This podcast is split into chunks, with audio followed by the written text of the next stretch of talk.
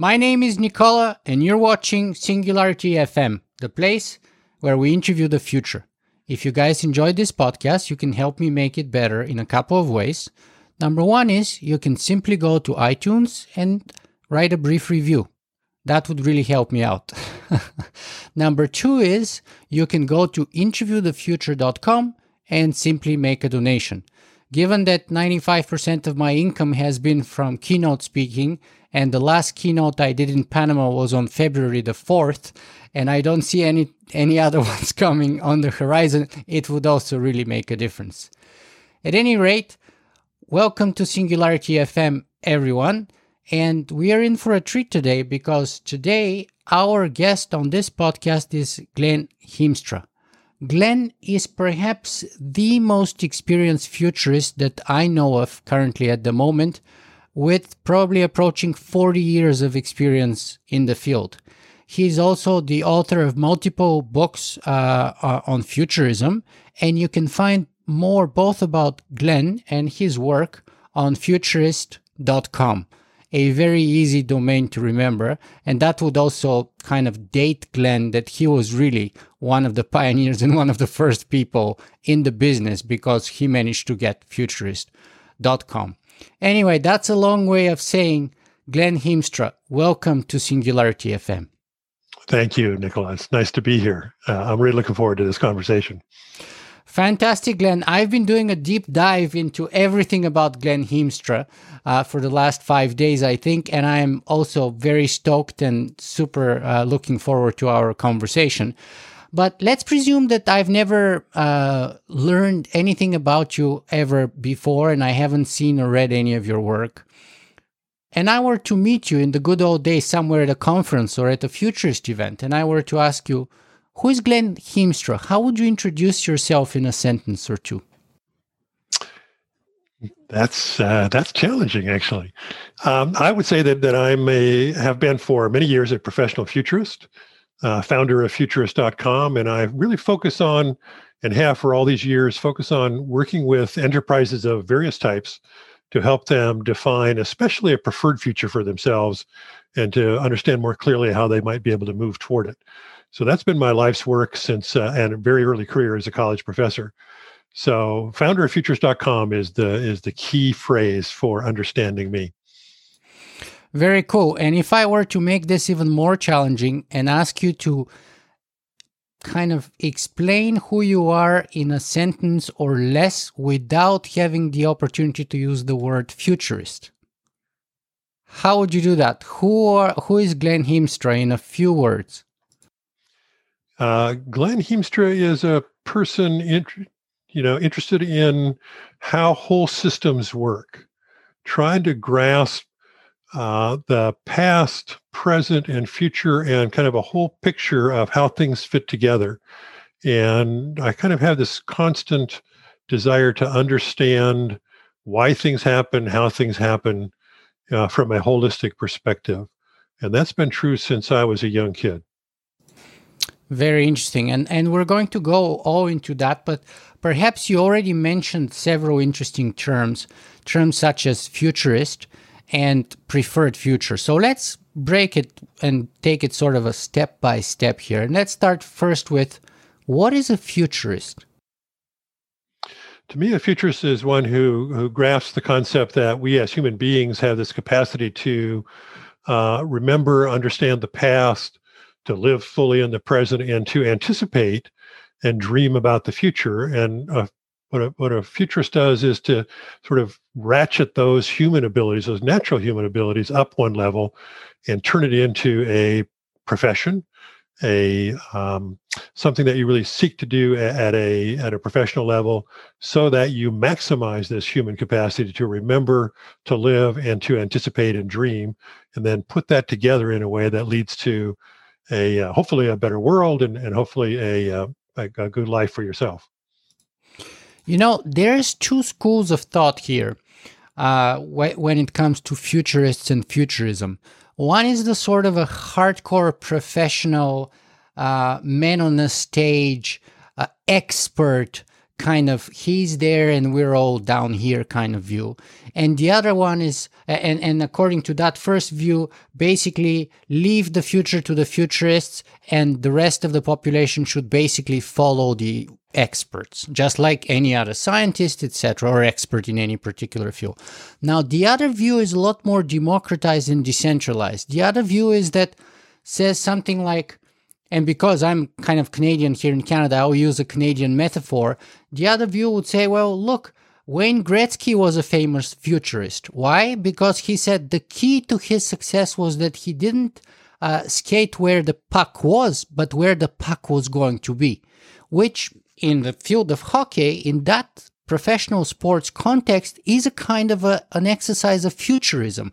You had to sort of anticipate where the puck would be so that you're best positioned to benefit from that and to score a goal or to prevent a goal to be scored in your own uh, side.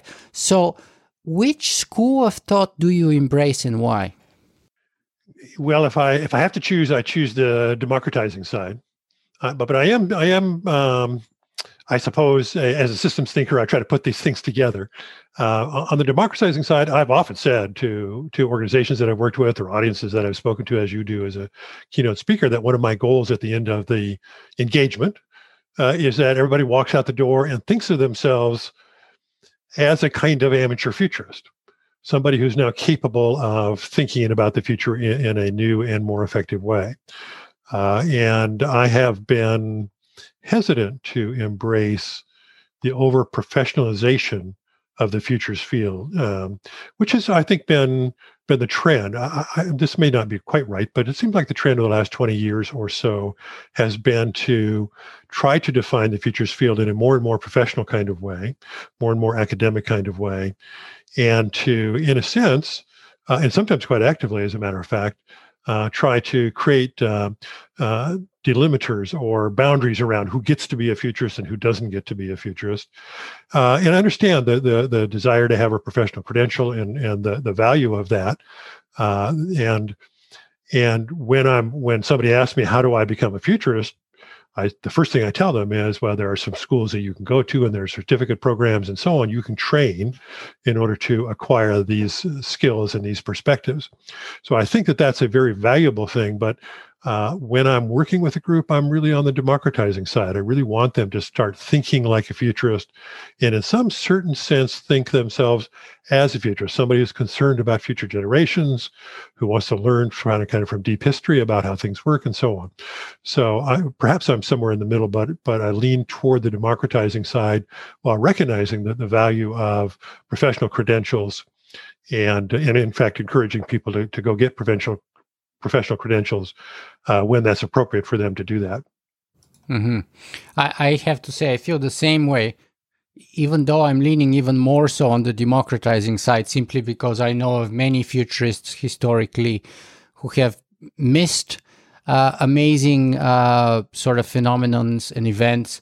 Uh, many experts in many fields, um, and and, and uh, the, I mean, the, the, list is endless. I even watched a whole documentary uh, on the topic where they were saying that a monkey throwing darts uh, or flipping a coin, uh, looking at the 20th century major events, would have had similar or at least, or maybe even better success than the experts. Uh, and I mean, you're a, a former political science student, uh, and you know, like me, uh, even more so than me, because you're of a previous generation, one great example of failure of futurism was, for example, the, the collapse of the Soviet Union. You know, no one of the experts who had decades and decades about of experience and expertise of the Soviet Union, and they all kind of missed it. It, it all happened very fast and, and as a shock, and especially perhaps the, the relatively peaceful nature of the collapse of that sort of gargantuan empire, one of the greatest military powers. So, so yeah, do you want to add anything to that? Yeah, well, number one, I've got a piece of the Berlin Wall sitting right up there on the windowsill. Wow. Uh, yeah, which I didn't uh, collect myself. Somebody who was in Berlin brought it back to me because they knew knew that I was interested in it. Wow. Um, yeah, and that was a that was an amazing event. Now, now in retrospect, of course, it's quite possible to see all the steps that, that were leading leading up to it. Sure. Which is actually one, one of the things that good futurists should do is try to really understand these historical sequences and uh, and how they led to misperceptions of the future and and the mistakes that we we make in in anticipating the future. Um, but that yeah, that was uh, an, an amazing historical event. I remember talking with my mother, and I she uh, she immigrated from Holland to the United States in 1937 and uh, and was born in 1920, lived to be 90. So I saw she saw a lot that, that happened in the 20th century into here in the early 21st century. And and I remember when she said uh, she said, you know, I can believe almost everything that happened in, in the 20 in in my lifetime, airplanes and computers and all of these kinds of things. But the, she, she said the thing that really surprised me was when when the Berlin Wall came down. She said, I never thought that I would ever see something like that. And so these you know, it's a more sociological, political, um, therefore, you know, uh, an event that has many more variables impacting it that make it much harder to anticipate. But still, I think, you know, it doesn't take much unpacking of what was going on in the Gorbachev era and even in the era before that uh, to see that this was coming, that this was was very very like likely to happen. Um, but you're you're right. Um, but you know, experts. Th- this is a problem, I, I, think, for the academic futures field. At least it's a, certainly a challenge for the academic futures field, which is the more you, um, the, well, the more you you create this field of expertise. Of course, in academia, that that you you become more and more and more specialized, and in a certain sense, your field of view becomes smaller and smaller, which is ironic given that you're in the future studies field or in today's language the strategic foresight field and you find yourself looking at smaller and smaller and narrower and narrower points of view rather than the other, other way other way around which you would think would be associated with with our field. Uh, but the, but that's that's been the traditional problem of all academic fields is that you people become more and more specialized. The nature of the whole academic requirement, writing theses and writing dissertations and so on, sort of requires you to become more and more specialized, and so that's a constant danger in, in academe, and um, and. Uh, I don't know that future studies has fallen into that all that much, but but it certainly has become characteristic of our field more than it would have been 30 years ago or so. Yeah, and to be honest, that's one of the reasons why I feel very uncomfortable when someone's calling me a futurist. Uh, because first, I want it to be a more sort of decentralized and democratized thing. And, and maybe you can even go as far as claiming that what makes one of the things that makes our species unique is our ability to contemplate the future. Uh, Homo sapiens, that is. So that's one reason. And another reason is having all those kind of famous failures behind it and the fact that expertise while very useful. And and I always like you recommend self-education and self-improvement as a never-ending pursuit. And yet I'm constantly aware and humbled by the gargantuan failure of the past and perhaps none more notable than Francis Fukuyama who not only didn't foresee the, the collapse of the Soviet Union, but then went on famously to proclaim that that was actually uh, the end of history. Uh, and, and I mean, I, I couldn't imagine one kind of a shocking turn of event that no one foresaw, then only to be topped off by another prediction that is utterly misplaced. Yeah, that's that. That was interesting. I remember. I clearly remember when that happened. Uh, and it, you know, it, it had certainly a kind of a, an emotional appeal to it to think that we've arrived. Yeah. That um, we are the pinnacle.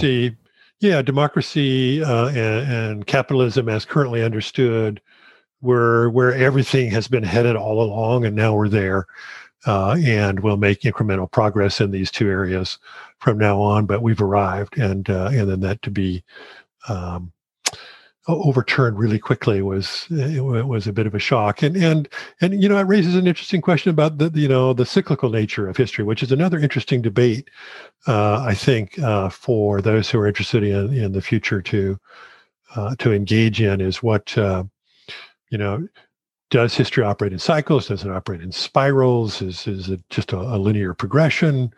Um, you know what are the what are the dangers that we'll fall back into some uh, kind of pre-scientific age, all of those kinds of things Um, but and all of those are very different from the concept that we're at the end of history and we've arrived and and there's nowhere else to go other than small incremental changes. Right. And speaking of history, uh, from a sort of a holistic point of view, what do you make of that kind of cliodynamics, Turchin's idea of cliodynamics? Because you're talking about whether history rhymes or repeats itself. What do you make of cliodynamics? I even read an article by Turchin written around 2010 or so, where he allegedly kind of predicted the current polarization and, and sort of a civil confrontation uh, within the United States uh, and, and all of that. Whereabouts do you fall? You know, uh, well, I'm, i have to say that, that I've only only just become familiar with Turchin and cliodynamics. Uh, and so probably don't know it as well as you do. And it's a really interesting concept. In fact, I was thinking of him as I was just mentioning cycles. I used to talk about the Kondratiev cycles a lot uh, in as related to economics, and and the Turchin idea that uh, that there are these very long long wave cycles, highly predictable. Uh, uh, ebbs and flows in the nature of a society based on um, basically the, the size of the elite the elite class and whether there's enough opportunity for them. What I don't like about it is the the the division of of, of classes and the dependence of history on just uh, just that that that that strikes me as a little bit limited.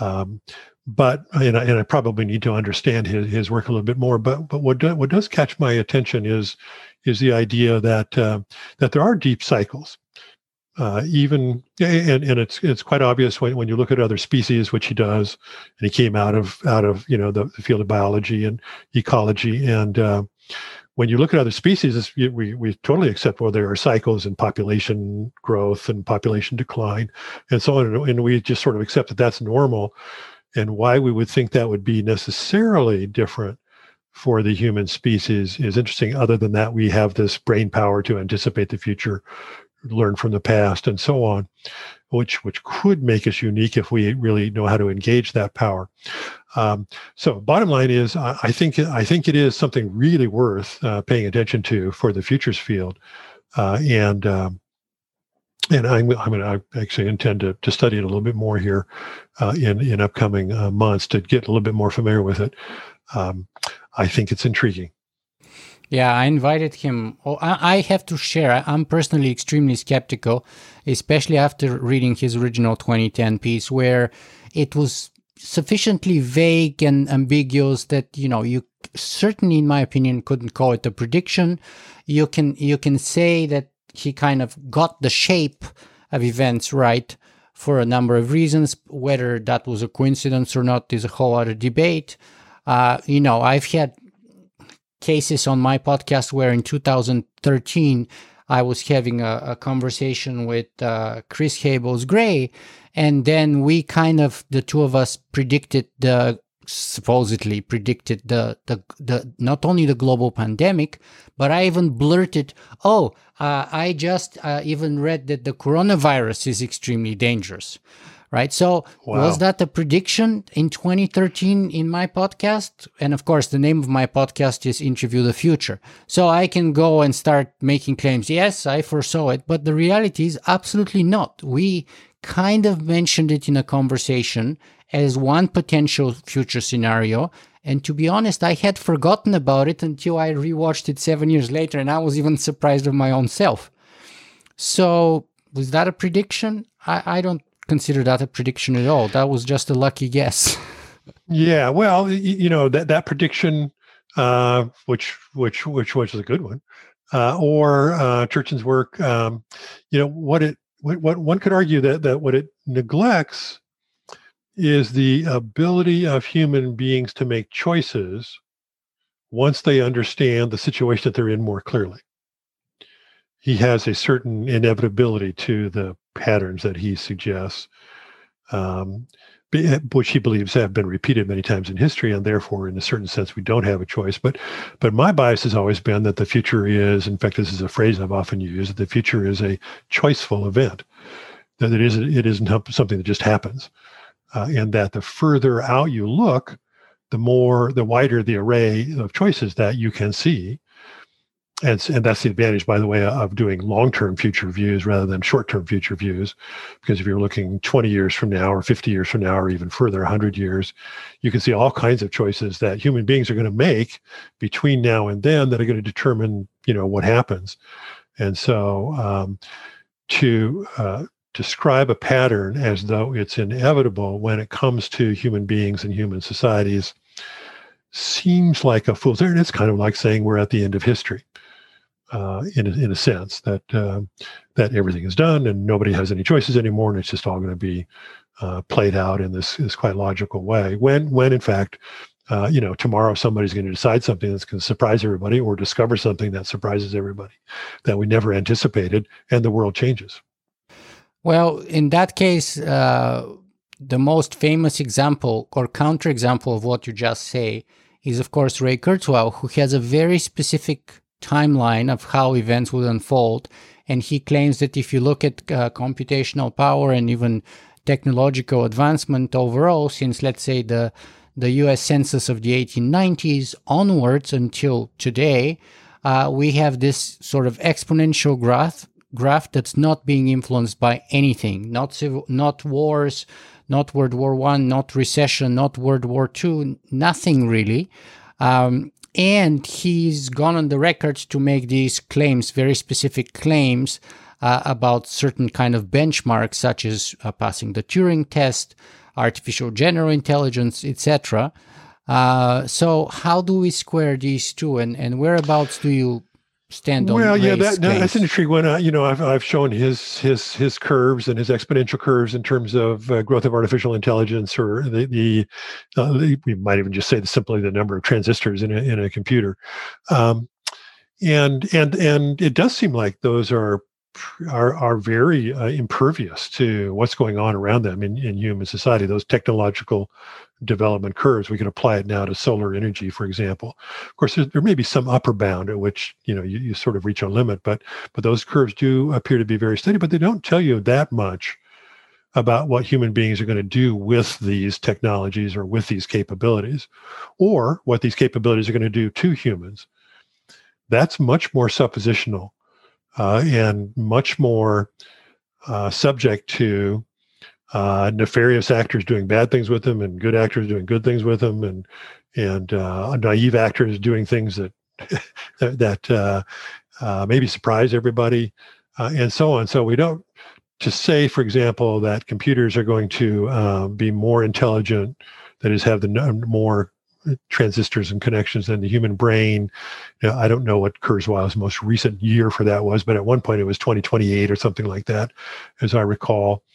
Uh, that may be true, I, although I think it's actually slowing down a little bit. I think his curves have actually, if I remember correctly, the human brain claim was that by 2018, 2019, we would have the computational power of a human brain, which is 10 to the 16th, supposedly, mm-hmm. and then by 2028, he says the passing of the Turing test, and he has actually a famous bet with. Uh, what's the guy's name, Rich Kapor or something like that, mm-hmm. uh, on long bets, uh, which is for I think twenty thousand dollars or something about going to charity about whether, and they're very specific about what that yeah. Turing test is supposed to be.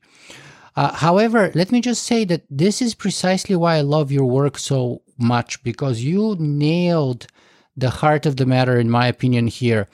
Uh, and I famously had a, a, a big uh, sort of heated debate here on this podcast with Robin Hanson, who was kind of making the argument well, it doesn't matter whether you're in Nazi Germany or in uh, communist Eastern Europe or in the West. A car is a car, and, and the laws of physics are the laws of physics, and be- optimal design is optimal design.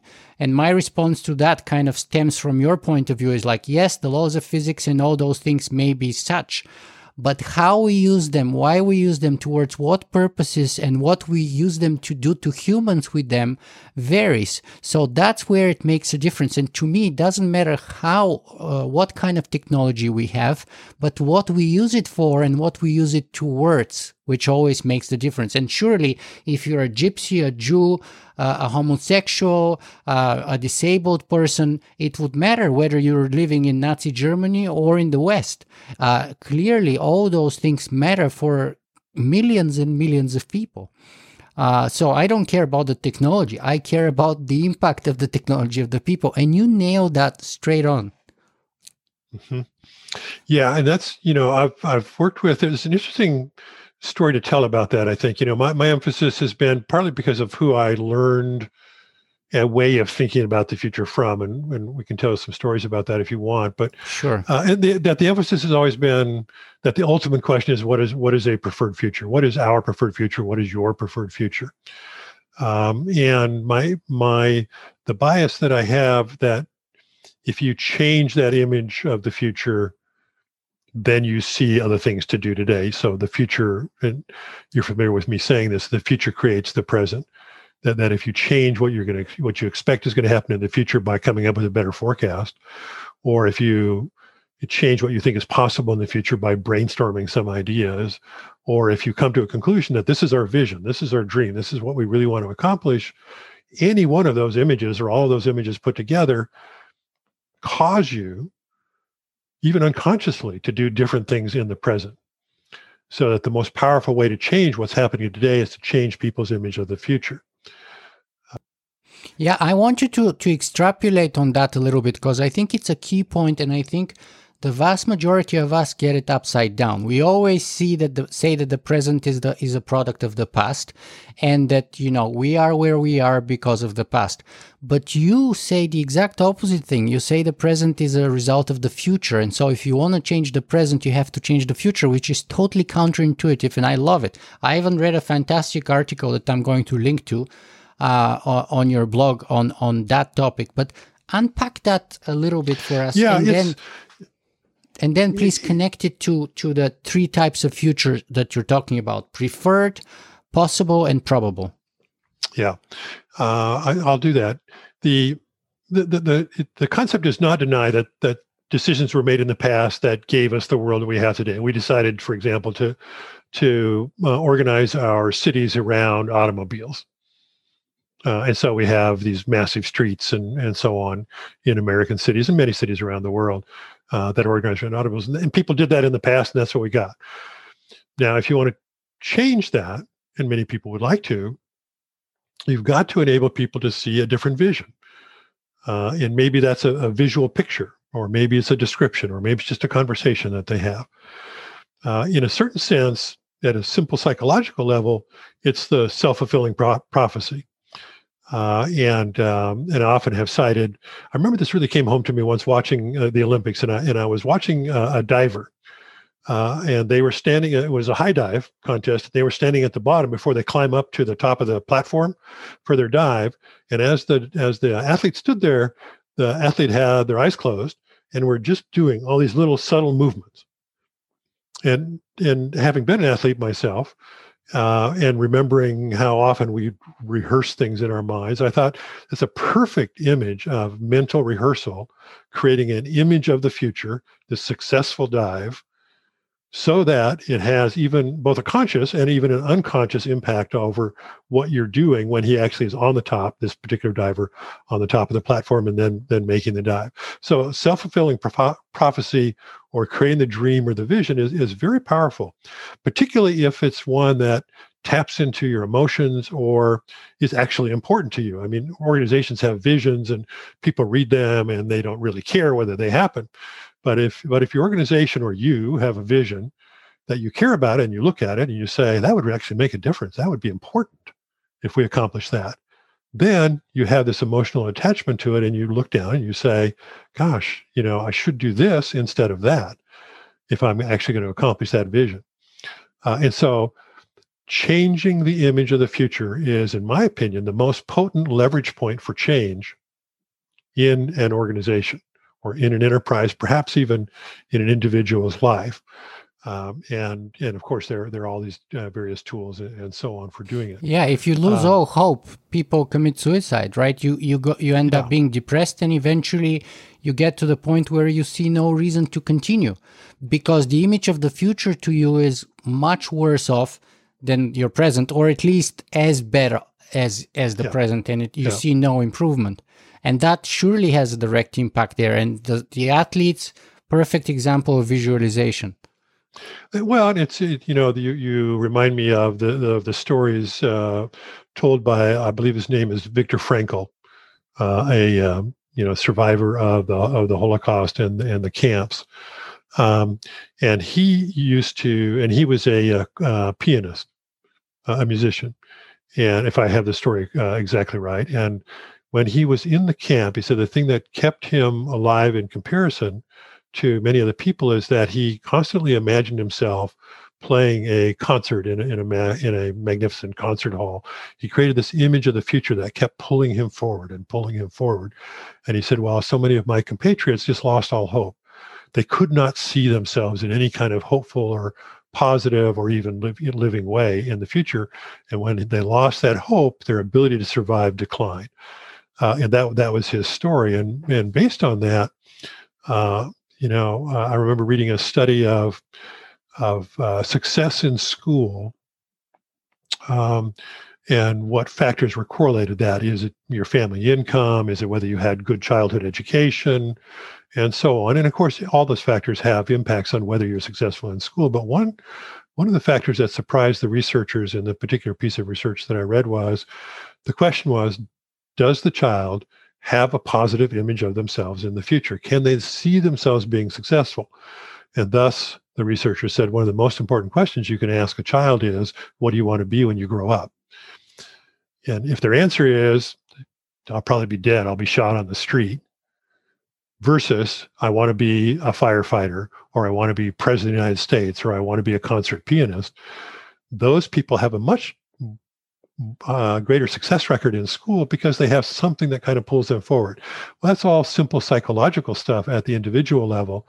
What I've tried to do, and, and those who in the futures field who have that really were teachers of me, who worked with large organizations, large systems, state systems, and so on, um, to try to take that that basic psychological concept and raise it to, to the le- complex level of, of, of, societies or organizations and say, if you can create a positive image of yourself um, uh, in the future of your organization in the future in a way that you embrace, uh, then you'll uh, be more likely to move move toward it. Um, so that's you know that, that's been the philosophy that that has under underlaid most of my work. Yeah, I'm a big fan. I'm a big fan of Viktor Frankl's Man's Search for Meaning. Uh, as, far, as far as I know, the story is he was a psychiatrist uh, who lost his family, and uh, the story behind him staying alive was actually him being able to observe humankind in a sort of a psychological experiment that was never been able to be observed before. And uh, his manuscript of the book was destroyed. And so his his meaning to survive was so that he can rewrite that book with the updates from his uh, psychological observations, and of course that was the the the foundation of what's later known as uh, logotherapy, which has a lot of Stoic philosophy imports in it. Uh, also, a lot of uh, sort of the narrative and the storytelling, uh, in a way, somewhat Joseph Campbellian, if you will, uh, in some ways, about the important that the, the, the importance we attach to to stories that we attach to real events uh, and how the same event can have opposite interpretations based not on the actual event but on the story that we import on top of that event, which originates in us, not in the event itself. Uh, but let's go back to the distinction, yeah. perhaps. Yeah. Do you want to add anything? Well, no, no. Then, then uh, perhaps then I heard the story about Frankl, and as he was using an example of of, of what uh, what uh, that kind of image image would be because you're if if you're probably more than familiar with his actual actual work, but the principle uh, still holds. Absolutely, absolutely. Uh, and and there were many musicians around him, and I would not be surprised if he was a musician in his spare time too, just like Einstein was. Uh, so I, I simply don't know that part of his biography. But let's talk about the distinction between the preferred, the possible, and the probable future. Yes, you know, and that's a that's a very standard trope within within the futures field, and people have expanded that a little bit to include plausible futures out of scenario work and so on. But that's the way I was uh, really introduced to that was through uh, the the person who was my mentor, futurist, who had come out of the space program and then become a college president. Uh, and um, he used to really talk about these three questions what is probable what's possible and, and what's preferred and that really formed the original framework for my own thinking about the future. It formed the original framework for all those future cone models that everybody uh, are relatively familiar with where you have those those three cones out in the future. And the difference is very simple. Uh, the probable future is is the realm of forecasters the, the realm of uh, predictive models uh, and so on. And you're really trying to ask, you know, what is likely to happen in the future, uh, particularly what is most likely to happen in the future, or certainly what is has a better than 50% uh, chance of occurring. and there is value in trying to see that. There's a limit in trying to see it because the future is, in some senses, inherently unpredictable. Uh, despite what we've said about these uh, the, the, the models uh, uh, the, earlier in our conversation, but because there are always surprises. Um, but there is you know a, a whole school of uh, uh, in the futures field of even though the futures field likes to say we don't make predictions in fact there's there's a whole lot of effort go- that goes into to making forecasts and enabling people to see with some level of accuracy what is likely to be true more likely to be true than not be true in 5 or 10 or 15 or 50 years. So that's the that's the probable future. And i think it's worth exploring. I'll tell alvin toffler story about that in a moment the second is the possible future. And I think there are two aspects of that. Number one is what are the things that might happen in the future, or they might not, but if they do, they'll make a really big difference. Um, for example, I remember uh, working once with young school children, and uh, and we were brainstorming things that might be possible in the future. And and one of the junior high age kids said, uh, "Humans will be able to breathe underwater." And uh, and I thought, well, that, of course, that that's we we consider that to be impossible, and it probably is impossible. Uh, but who knows? Who knows? Maybe, maybe there'll be some evolutionary uh, change or some genetic engineering change that would make that that possible. And if human beings could suddenly live and breathe underwater, well, it changes the game. So that's that's a thing that's unlikely to happen. But if it did, it would make a very big difference. That's one aspect of the possible future, the kind of the, the impossible things that might become possible. The other aspect is from an enterprise organizational perspective, if that's what you're doing is advising an organization, is an organization can ask, what is what is impossible for us right now, but if we made it possible would change our business model or change some aspect of our organization and so on. So those two parts of the coin. My my my mentor, whose name was Dr. Ed Lindaman, um, he used to say everything that's possible today was at one time in the history of the universe impossible. Uh, that's you know the evolution of species, the ability to see, the ability to build technology, uh, and so on. If you go back to the Big Bang, everything was impossible. Well, in some sense, it was possible because it happened. But he so he would say it this way: everything that today is impossible may, at some point in the future, be possible and that changes everything. So that's that's the possibility um, question, and I think that's a really valuable one to explore because it really challenges your creativity and your imagination. Yeah, and that reminds me very much to Arthur Clarke's. Uh, uh, yes. What is it? The Three Laws of Arthur C. Clarke. Uh, but uh, let me ask you because, yeah, go ahead.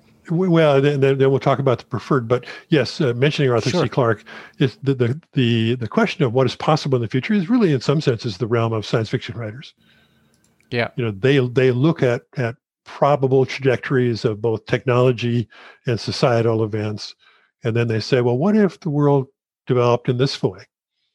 What if this was possible? Or what if you know what if faster or near faster than light speed travel was possible? What might society look like? So they play with that question in my opinion better than anybody else. But they also play with what uh, greg bear called the sugar coated pill uh, in on my show which is precisely the third option which i almost didn't let you talk about which is the preferred the preferred future. The sugar i haven't heard you now i know greg I never heard him use the term the sugar coated pill, so that that's fascinating. Yes, the preferred the preferred question is is also an obvious question. All three of these are obvious questions about the future, but my approach has been that you ask the first two, what is probable and what is possible, so that you can answer more effectively the third question, what is preferred? What is my preferred future? If you sit down with a group of people you sit down, let, let's say you sit down with a leadership team in an organization and you ask them, what's your vision of the future? They can probably tell you something. But if you say, before you answer that question, let's spend 24 hours, let's spend three eight hour days exploring what is probable in the future and what is possible, what might be possible in the future. And now let's answer the question again what is our preferred vision? They will find some differences. They will see some things that are different because they will, their minds have been stretched. Ultimately we're all trying to always answer the, what is what is my preferred future? What do what do i want my life to be like tomorrow next week uh, next year and so on even if we're not very consciously doing that. Um, i think it's the most powerful question. My um, one of my observations again I, I, may not be quite fair on this but i think the futures field when i started in this in uh, around 1980 while i was still a college professor um, everybody I knew that uh, that I met kind of in the futures field, whether it was Dr. Ed Lindaman or Barbara Marx Hubbard or Robert Theobald or some some of these old names, um, they were mostly interested in helping collections of people, however they were organized, define their preferred future, come up with, create a better world, rather than as compared to helping them make better forecasts of the world or create multiple scenarios so that they understood, were able to adjust what was happening when it was happening. Those are all useful activities and useful skills to have. But their belief, which really was inculcated in me, was the most potent thing that you can do is help people define a preferred future. Uh, and then devise steps and strategies and so on that might aim them toward it. Um, and so that's that's what I've come out of. And so my bias has always been the first two questions are interesting and valuable and useful, probable, possible, but the most powerful question and the one we should work ultimately to try to answer is what is our preferred future. Yeah, and to be honest with you, that's kind of the the whole reason. Only I arrived to this conclusion from a very different way. Uh, that's to say, by import of ethics, because preferred is all about ethics, whether personal or corporate or civilization wide, uh, you know, national, you name it, collective. Uh, but it's always about ethics. And so I came into that kind of conclusion uh, from the ethical point of view. And to, to be honest with you, one of the, the trends that I see and that really dislike is that I think that's kind of being lost in the last maybe I've been in the field for since let's say early 2000s 2004 5 since I started academically first taking interest and then later on professionally. But I think now people are getting to be precisely in what you were describing as more narrowly and narrowly specialized. In other words they're starting to look at the world and history with straws so they're limiting their field of view their aperture is shrinking in other words uh, and, and, to me, uh, it's gotten to the point where it's all about predictions. Whereas, from my point of view, if I were to paraphrase Karl Marx and bring him into the sort of a futurist context, I would say something to the degree of futurists have always tried to predict the future, but the point, however, is to change it. Well, that's that's my bias. Yes, Yes. Now, there, you know, I'll add a ca- caveat to that, and you'll you'll know exactly what I'm talking about. I did a project in, in 2000. I got invited by there was a short-lived foundation in in the Seattle area called the Future Foundation, and it was funded by a bunch of money from a an aerospace executive who had had a kind of a subcontracting aerospace company, but had been very successful. Uh, and he was a um, Swiss immigrant to the United States who had, um, I don't know that it would fair, be fair to say that he fled, uh, you know, during the war or before the war. I don't quite know the exact story, but but um, he was he was very interested in the future. He asked me he wanted what he wanted to do was to bring together uh, scientists, philosophers, high level scientists and philosophers, Nobel Prize winners, some of them, to ask them, what will it take for humanity to survive for another thousand years? And so I sat with him, um, and I and I got to facilitate those sessions, and we we call it Humanity 3000. And um, I said, well, the ultimate question we should ask them is, what is what is their preferred future? And he went like this: No, absolutely not. Do not ask them that. He said, because Adolf Hitler had a preferred future. He said, That's the most dangerous question in the world. Wow. Is what is your preferred future? Because he said Adolf Hitler and every dictator in the history of the world has had a preferred future. They had a very clear preferred vision, and they would do anything they that was possible to do in order to create that, make that vision come true. So did I, Dalai and, Lama and Mahatma I Gandhi. Know, so Martin yeah, Luther yes. King Jr. All of them had So, preferred futures. pre- preferred futures are, are moral questions, as as you pointed out, and they're debatable. Now, his, his he was a scientist engineer. His, his belief was that if we that if these scientists and philosophers explored hard enough and effectively enough, it would become very obvious that there would be an obvious scientific answer to what human beings should do to survive for another thousand years. Now, the conclusion that that group came to, and we did several multi-day retreats with large with with groups of them, was um, that it came down to choices that we were going to make, and it came down to whether we would choose to deal with the uh, climate crisis, uh, and whether or not we could overcome um, religious and other sources of conflict that lead to destructive behavior and so on. So it all, and ultimately, their conclusion, their scientific conclusion, was that it all came down to whether or not human beings could make good moral choices.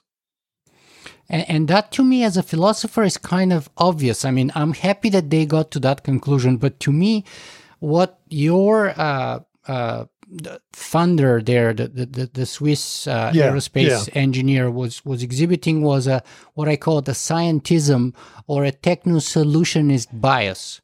Yes. uh, which presumes that science can only take us forward and, and to a better situation and, and better outcome.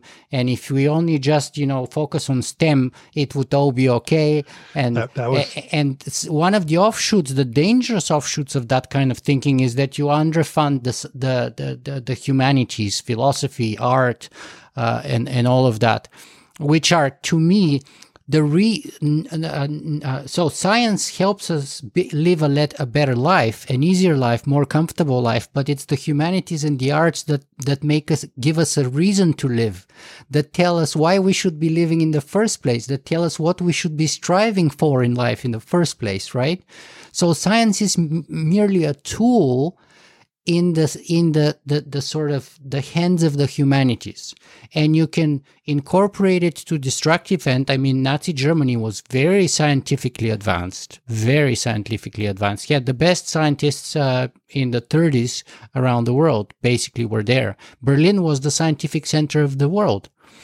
Uh, and and Albert Einstein himself was very disappointed from his colleagues turning overnight German nationalists and switching their work from science into like weapons of mass destruction, mustard gas, and whatnot. You know, so. Uh, to me, that's obvious, but I'm happy that they got they got to that conclusion. yeah, it was it was it was really really interesting that that that's where they, that's where they ended up. There there wasn't a simple scientific solution to surviving uh, for another thousand years. It was it was all a matter of of again the future being choiceful, some something that that we have to envision and choose uh, over and over and over again. And that makes me be optimistic that if we engage people like that, I mean, most of my audience is IT professionals and engineers, software engineers especially, and stuff like that. Uh, so, of course, they're they're people just like you and me, uh, with their flaws, just like we have our flaws, and with their uh, uh, advantages over us. Like I'm not obviously as scientifically literate as them, never will be, because I'm not expert in that field. Uh, but we can all make progress. I can be better educated scientifically, and they can be better educated in terms of ethics. And then I think the, the, the both the tool and the means in the end can come out to a better outcome, which has been sort of like the crux of my work for the last eleven years, trying to push this message uh, against that tide of of of sort of narrowization and and and focus, tight focus of of the the futurist community. Yeah, you're making me think of, uh, you know, we mentioned 1980 or so is when I really started this. I was a, just finishing a first stint as a college professor in the field of communication and uh, had come to the University of Washington here in Seattle, where I am now, and been here ever since. Um, and to work on a PhD in, in the field of communication. But my futurist mentor, the old space guy, said, well, when you get to the University of Washington, go meet a guy named Ed Wenk. And Ed Wenk was the first science advisor to the Congress. Uh, but he worked for, but now he was a teacher in the School of Engineering at the University of Washington, where he was one of three professors in a, in a very incredible program that they had at that time. It was called the Social Management of Technology. And it was one kind of Marxist professor and Ed Wenk, this this former science advisor, and their wow. their question was, uh, technology always has uh, unintended consequences. How can we social socially anticipate and socially manage those consequences in a more effective uh, yeah, uh, way and, and, ahead of time when and, and, to the best of our ability and so on. So that actually became sort of my minor. I, I still studied communications. I studied how computer networks would change human communication. Uh, but uh, as part of that, I took courses in in the social management of technology, and it was it was very powerful. It's exactly what we're talking about about trying to get this the the, the mix of let's call it humanities and science engineering uh, right, so that people approach the world with with sort of a dual skill set instead of one or the other. One one of my concerns about the crisis in higher education right now, and that by that I mean the the financial crisis that that higher education uh, faces is um, in the world that we're in now, highly technological, uh, highly oriented around uh, work and jobs, and so on. That uh, that we will lose uh, as we, we will lose humanities, philosophy, and so on. This has been a constant concern for, for those who are interested in higher education for a long time. Is that when the funding crisis hits, we ask, well, which which which of our courses help people get jobs? Let's keep those, and which ones don't help people get jobs? Well, that's philosophy and humanities, so forget that. Uh, and and I'm afraid we might unbalance that in some some ways that that we shouldn't. It would be much better if we actually. Um,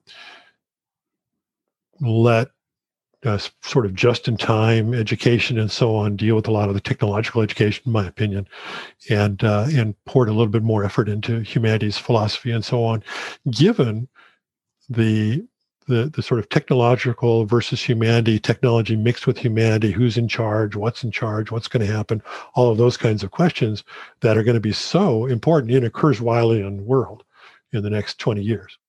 Right, we're gonna come back to that, uh, but before that, perhaps I want to share a little story with you because it's like right on this topic. When I was mm-hmm. undergraduate at the University of Toronto, there was this debate, if I remember, between the Department of Philosophy and the Department of, uh, or, or one of the, maybe it was the Rotman School of Business, even. Um, and the, the the question was, who makes more money, philosophers or business graduates? And it's a it's a statistical uh, empirical question, hundred percent. You know, you look at the at the graduates for the last several decades, you aggregate the numbers, and you see the result. And guess what? Philosophers after graduation start at much lower pay job. They earn thirty, in some cases, fifty percent less uh, right out of school uh, as compared to people right out out of business school. However, look at them over the entirety of their career and especially towards the end of their career, they're making often twice more in the long run than yeah. than than than business school graduates. And the best part was that the top level executives. So if you wanna if you wanna be a mid level executive, the, the conclusion was uh, and make let's say a hundred and hundred and fifty thousand dollars a year, you should go take do an MBA or something like that. If you want to be a high end executive like a CEO or high end VP, make a lot more money than that and have a lot more impact, you should study philosophy.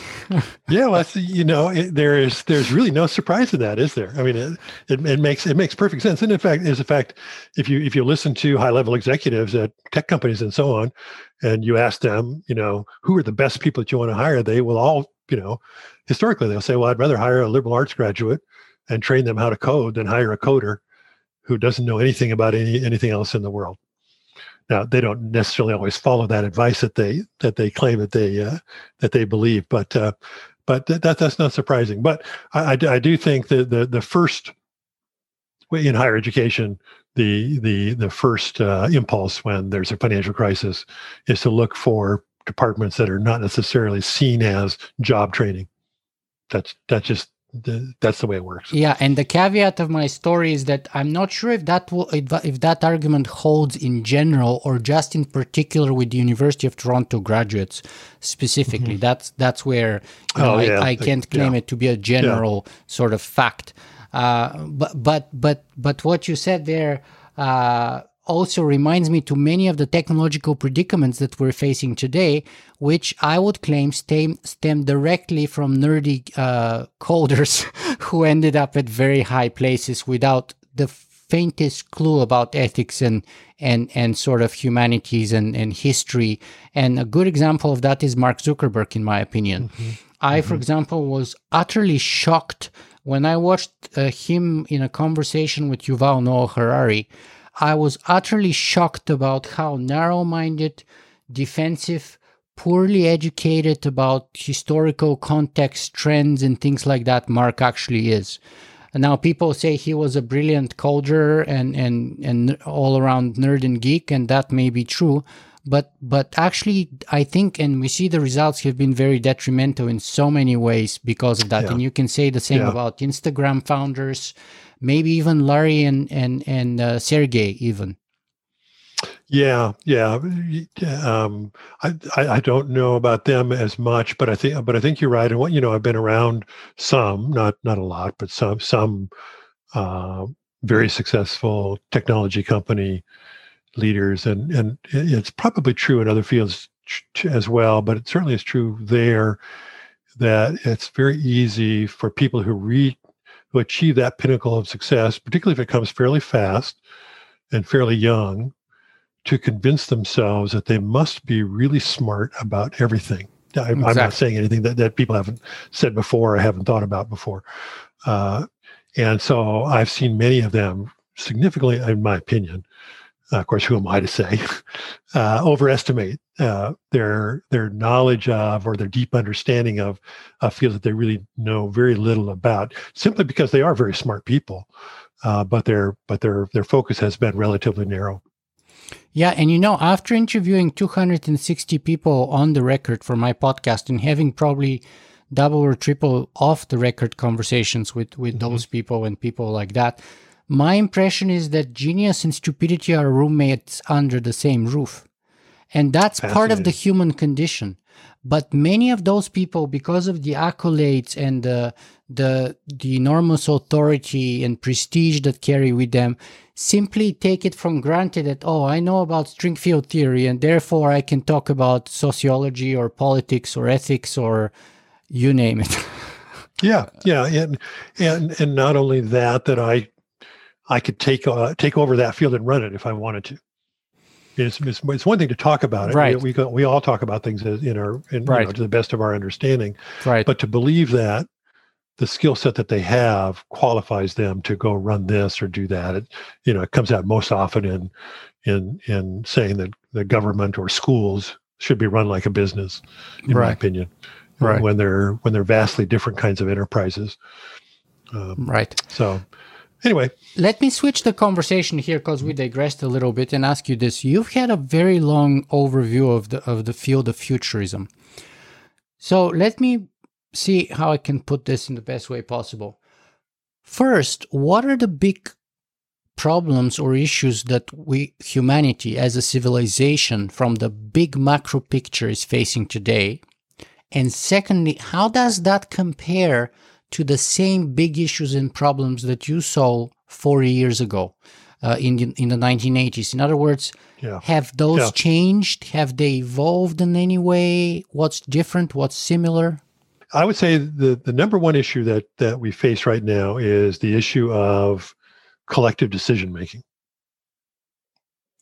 Uh, and that's a little bit different than it was in, in the 1980s, in that uh, we, we, we knew that we had um, you know conflict in the world between different systems of government and so on but there was there was even then there was more of an impetus toward for example uh, global cooperation or, or approaching global problems and doing the best we can as a global community. Right now here in, in the year 2020 we have um, divided up uh, more so. And, and I think there's a real impetus in the world back toward nationalism, uh, back toward um, being suspicious of people uh, who are who are not from your area, et cetera, et cetera.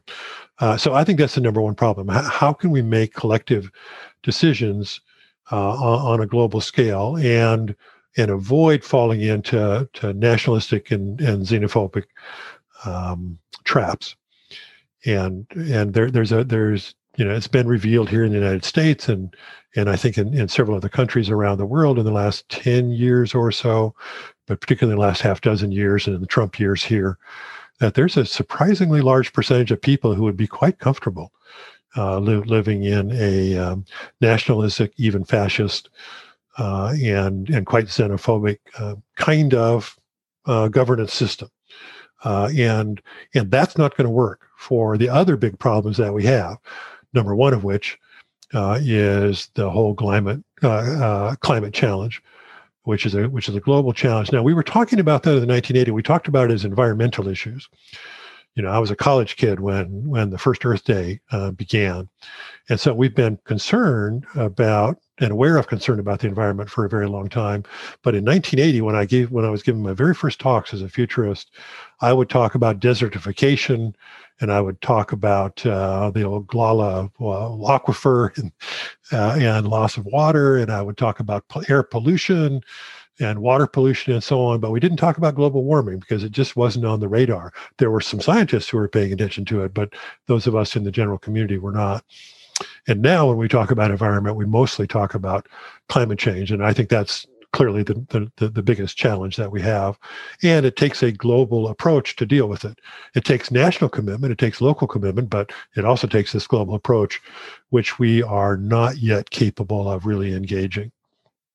Um, the after global warming, after after sort of getting global governance or uh, in cooperation to an effective level, and then after climate change, I would say that the next issue is um, it's sort of economic, but it, it is is the divide between um, uh, the wealth and and poverty, uh, the income divide, the wealth divide, and so on.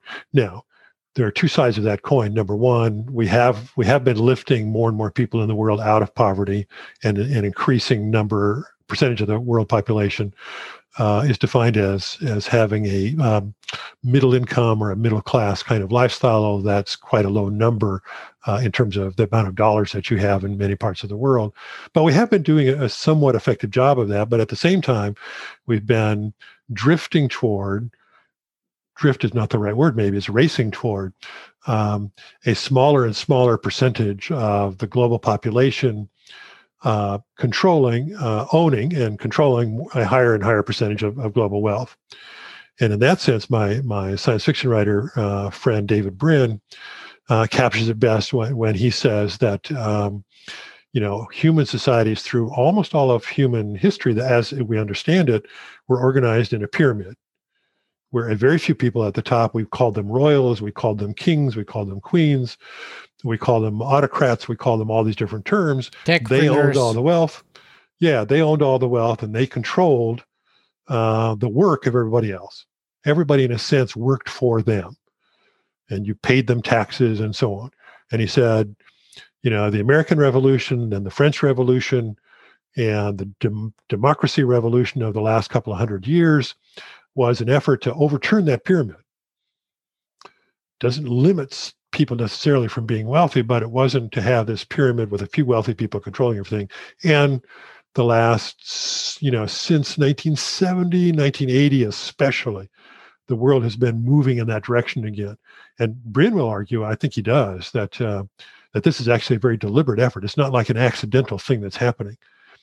It's that people believe this is the way we should organize society. I should be in charge. I should own all the wealth. I'm the smartest person, etc. And that dealing with that is part and parcel of those first two things I mentioned, particularly the first one, uh, global government. So those are those are the three biggest issues I think that that we face. Now you, you can you can get into management of technology and what do we do with AI, and um, you can you can talk about other you can talk about uh, gender equity, which is a, a significant issue uh, both in terms of pay and in terms of position in organizations. Those are all issues that, that were there at least the fledgling versions of them in the 1980s. But those first three that I mentioned, I think, are the are the big ones uh, that to me are the answer to um, whether we get through. Uh, I'm going to talk about space here. Um, I've, I've always been really interested in, in the Fermi paradox and, and why we aren't visited by other civilizations all the time. Um, though I, I, did in my life once see a see a UFO, so that's a whole nother story. But um, wow, you're blowing my mind here right now. Yeah, yeah. So so why aren't we seeing all these people? And you know, and one of the theories is that the reason we don't see a lot of civilizations in this massive universe in which we live that have figured out how to overcome the physics of these great distances is that every civilization goes through a uh, great filter that they achieve a level, uh, and right. you're, you're, familiar with this, of course, they achieve a level of technological development uh, without achieving a commensurate level of political development, so that they that technology technology is more likely to destroy them than to enable them to move into the stars. And you've got to go through this filtering process where you have the technological capability, but you also have the philosophical and political capability to make it. And we're in, my opinion, one can argue, I think, quite persuasively that the 21st century that we're in now is the century of our great filter. We're either going to solve the climate issue or deal with it effectively by the end of the century, or we're never going to expand into the universe. We're going to solve this global cooperation problem, or we're not going to expand into the universe. And we're going to solve this financial equity problem, or we're not going to expand the universe. If we solve all three of those things, then a whole a whole I was going to say a whole world opens up, a whole universe opens up. Certainly, a whole solar system opens up. So we're we're in that we're in that the crux of that, and, and that's more clear now than than it was, of course, in 1980. Um, the let me ask you here though, uh, just just so to, to to kind of look at where futurists were back then and today, right? Uh, and by the mm-hmm. way, just one example is when you were talking about certain people who thought that you know uh, as a good example of the kind of person who would think that oh this is how it should be and you know the pyramid structure is a good structure and we should just sustain that. Peter thiel is a good example of that right? He basically says that uh, personal liberty uh, with respect to gathering infinite amounts of capital and, and possessions and stuff like that is irreconcilable with democracy. And so, since we're forced to to to choose between democracy and uh, uh, you know, sort of like infinite growth of capital, he's on the side of capital, and I'm severely paraphrasing him here, but that's kind of like the bottom line of his argument, and which is why he's not known for a big supporter of democracy. Uh, but let me bring that loop back to the futurists and the big themes of the 80s and the big theme of today because you identified as today's biggest issue the sort of rise of nationalism, polarization, whether ideological or economic, etc. So, my question then is Did the futurists of the 1980s foresee that and anticipate that? And if they did or they didn't, why and what are some examples of that? Because, to my knowledge, take for example uh, Donald Trump. In 2015, very few people, futurists or otherwise experts, would have even seen him as sort of the Republican candidate to begin with, let alone even winning the the election. And of course, most people were betting multiple times against him over in favor of Hillary, even after he was the, the GOP candidate. So it's fair to say that they missed it at that level, but what about sort of the long view perspective and then that whole phenomenon that that unleashed where we are today and you identified as yeah, a big issue? Yeah. Yeah. There's, there's, you know, that, that's a very com- complex, uh, web to untangle, but let, let, me just pick out a couple of pieces that come to mind. Um, one is I, I, think that, that futurists um, get it wrong, got it wrong at that time to some degree because the drift in the world, we'd, we'd come out, you know, you go back to uh, 1940s, UN, an effort at global cooperation. Nobody really thought the UN was that effective, but even in the 1980s, people were still pretty committed to it. There was a lot of, there was some ferment on the on the American right about why we should be out of it and so on. Um, the level of religious conflict, uh, particularly uh, conflict between Islam and and and the rest of the world, was not as significantly was not as significant on the world stage as it became just a, a, a decade and a half later. Uh, and in fact, you know, it was wasn't that long before that there was a whole ecumenical movement in the world, which was kind of the strongest movement in in, in global religion at the time, which was that we should all kind of come together and see things in a cooperative kind of way, and that all drifted away. But but I think that that that I don't know if this is really fair to say, but that most futurists uh, at that time kind of believed that that we would continue, as Fukuyama eventually said, toward this this more utopian end of history kind of idea. Now, uh, there were there were undoubtedly some who were warning about uh, uh, prob- uh, potential problems uh, around nationalism. Um, there were some certainly, you know, there was great concern around environmental issues uh, in, in the futures community in, in the 1980s. I think um, that's um, one positive example of something yeah. we got right, more or less. Yeah, that's something that, that we really did get right. But but I don't think that people anticipated that we would kind of revert to a more nationalistic, um, yeah, a, a, more nationalistic world. In fact, you know, I remembering remembering now in the 80s and 90s, there was lots of conversation about the end of the nation state uh, that that we were on a trajectory where the nation state would would fade away, and, it may we may maintain sort of the fiction of nations for reasons of national pride and to have World Cup teams and, and so on. But but but as as a governing structure, that that was sort of would disappear into the background and we would achieve some new level of organization. It might be a combination of, of hyper organized local level and global level, but the nation state would fade away. That was a that was almost an article of faith among uh, uh, uh many people in the futures community, I would say, and among and others in the political science community and elsewhere. Uh, totally, totally. I even remember the so-called McDonald's theory, uh, uh, the McDonald the- McDonald's theory yes, of peace, yes. where you know, as you know, two countries that both had McDonald's at the same time never actually went to war with each other, and that kind of goes towards that end of yes. history kind of ideological yeah. view that yeah. as long as you have the sort of commercial uh, or capitalist system in the background, it would create other sort of mechanisms or tools of conflict resolution. And, yeah. you know, uh, two countries that both had McDonald's at the same time never went to war. That, that was true until the Balkans War. It was the Balkans War that uh, uh that blew that theory up, so to speak. Um, yeah, one of the, you know it's, it's fascinating. Some some some historians, you know, in a few decades from now, maybe longer than that, will look back probably at the uh, 1990s. You know, at the at the approach to the millennium. Um, the the Soviet Union had fallen, the Berlin Wall had come down. There really was a peace dividend. Um, the American economy was was growing. There were democratic movements in former Eastern Europe.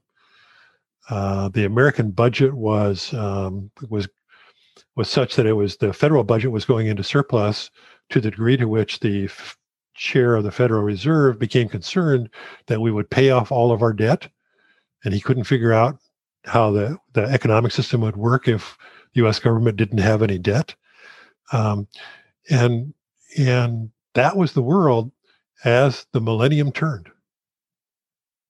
And then it all blew up. And why, why, why, why? Historians will ask, why did they not embrace that and keep moving in that direction? Yeah, and that's my concern. You see, that's why I'm bringing this here because my concern is that we, as the experts, uh, a community of experts, you know, because the the the the, the mm-hmm. futurist sort of community was organized sort of like to my understanding, after World War II, uh, in the context of uh, sort of the Cold War and especially nuclear weapons and so on, uh, yes. to sort of in, uh, game theoretical analysis and, and sort of foreseeing the different possible and plausible and preferable future scenarios in a sort of a game theoretical relationship with the Soviet Union and later on China and other nuclear nuclear armed powers.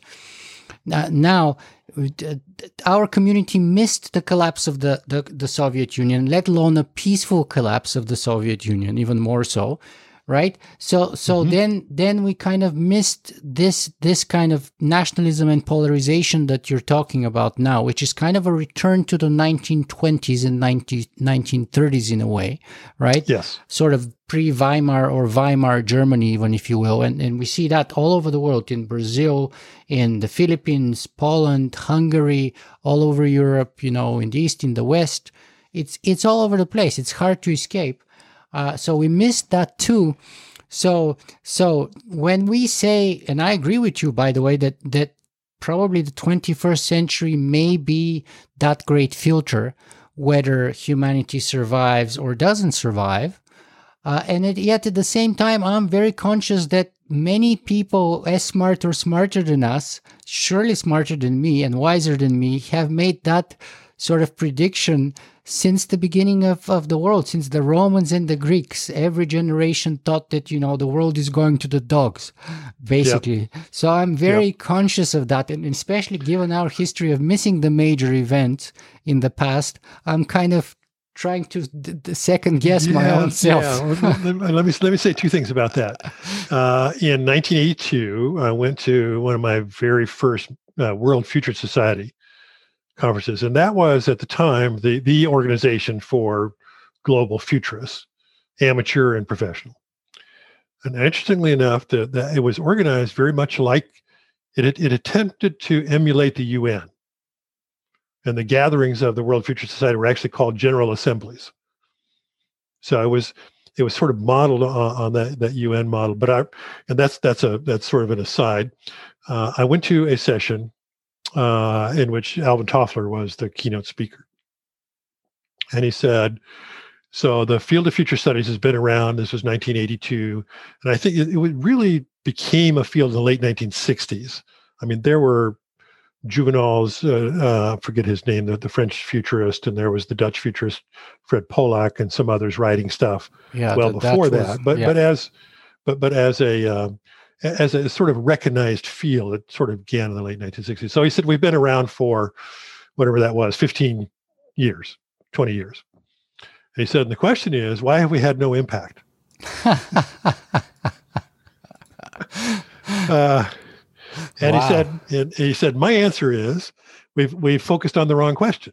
He said, we have we have focused on what is probably going to happen in the future, and trying to help people see make better forecasts. When he said we should be asking, what are the things that might not happen in the future, but if they do, they're going to change everything. And that's what we should be trying to to discover and identify. And um, that that if we and that's interesting. Uh, your description of of missing, for example, the the fall of the Soviet Union. Um, if we had asked that, you know, people had been been asking, well, what what is something that might happen? The Berlin Wall might come down. Then what? Um, then we, we might have we might have uh, been more effective in in that way.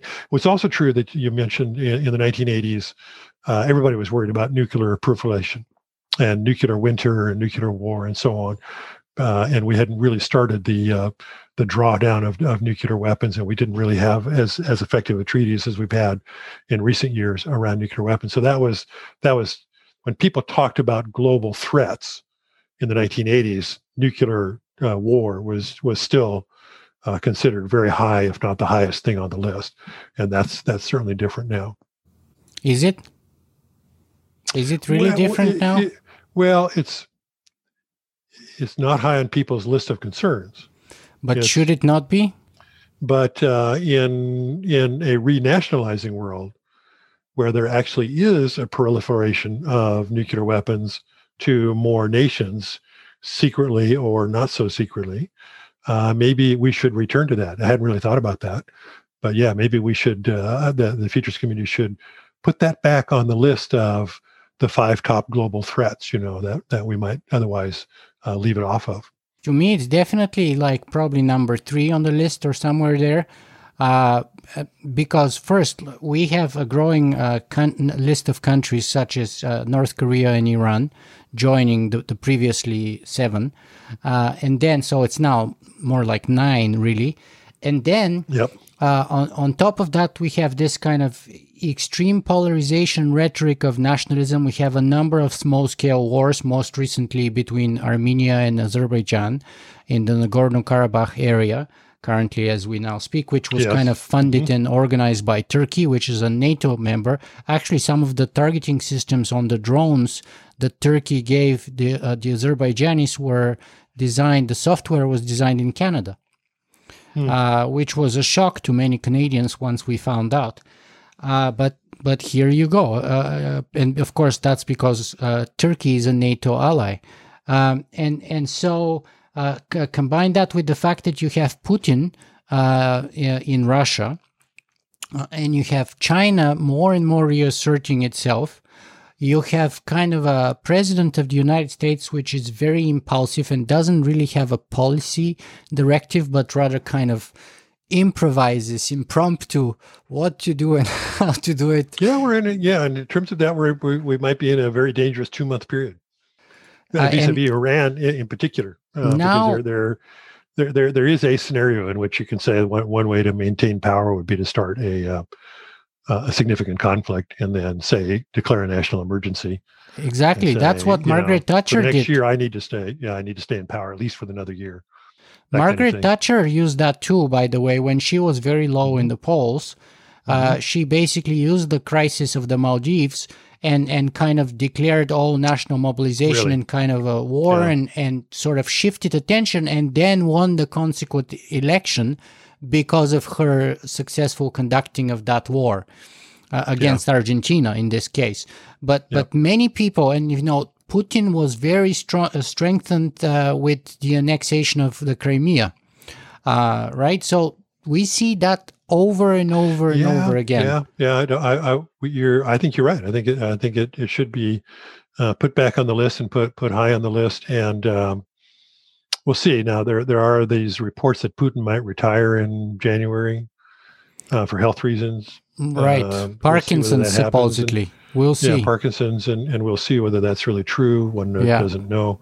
yeah. Uh, we'll see whether the uh, the uh, transfer of power happens here and gets us perhaps into a slightly safer space. But all the other dynamics that, that you mentioned are are still there, particularly the proliferation issue and um, and this this extreme nationalism. I do want to come come back to the the great filter idea. I do want to say one one thing uh, that countering what you said, which is uh, when I say we're the 21st century might be the century of the great filter, I have no doubt that human beings will survive the 21st century and be around for centuries after that. Uh, the question is, what in what state? Uh, and when I say the great filter, I'm really referring only to our ability to become a, a multiplanetary civilization. Right. That, that if we if we don't get through this century in in an effective way, it severely limits our ability to to become multiplanetary. I'm not saying I'm not one who believes that uh, as as they might have during the Roman times or all these other times where you know we're nearly at the end of the world and and humans are going to be wiped out.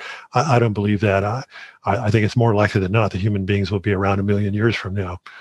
Uh, then, but exactly in what state and uh, exactly in what level of technological development that that's open to question. Well, this is a perfect sort of segue from talking from about the past to talking about the future and how it could sort of change our present, perhaps.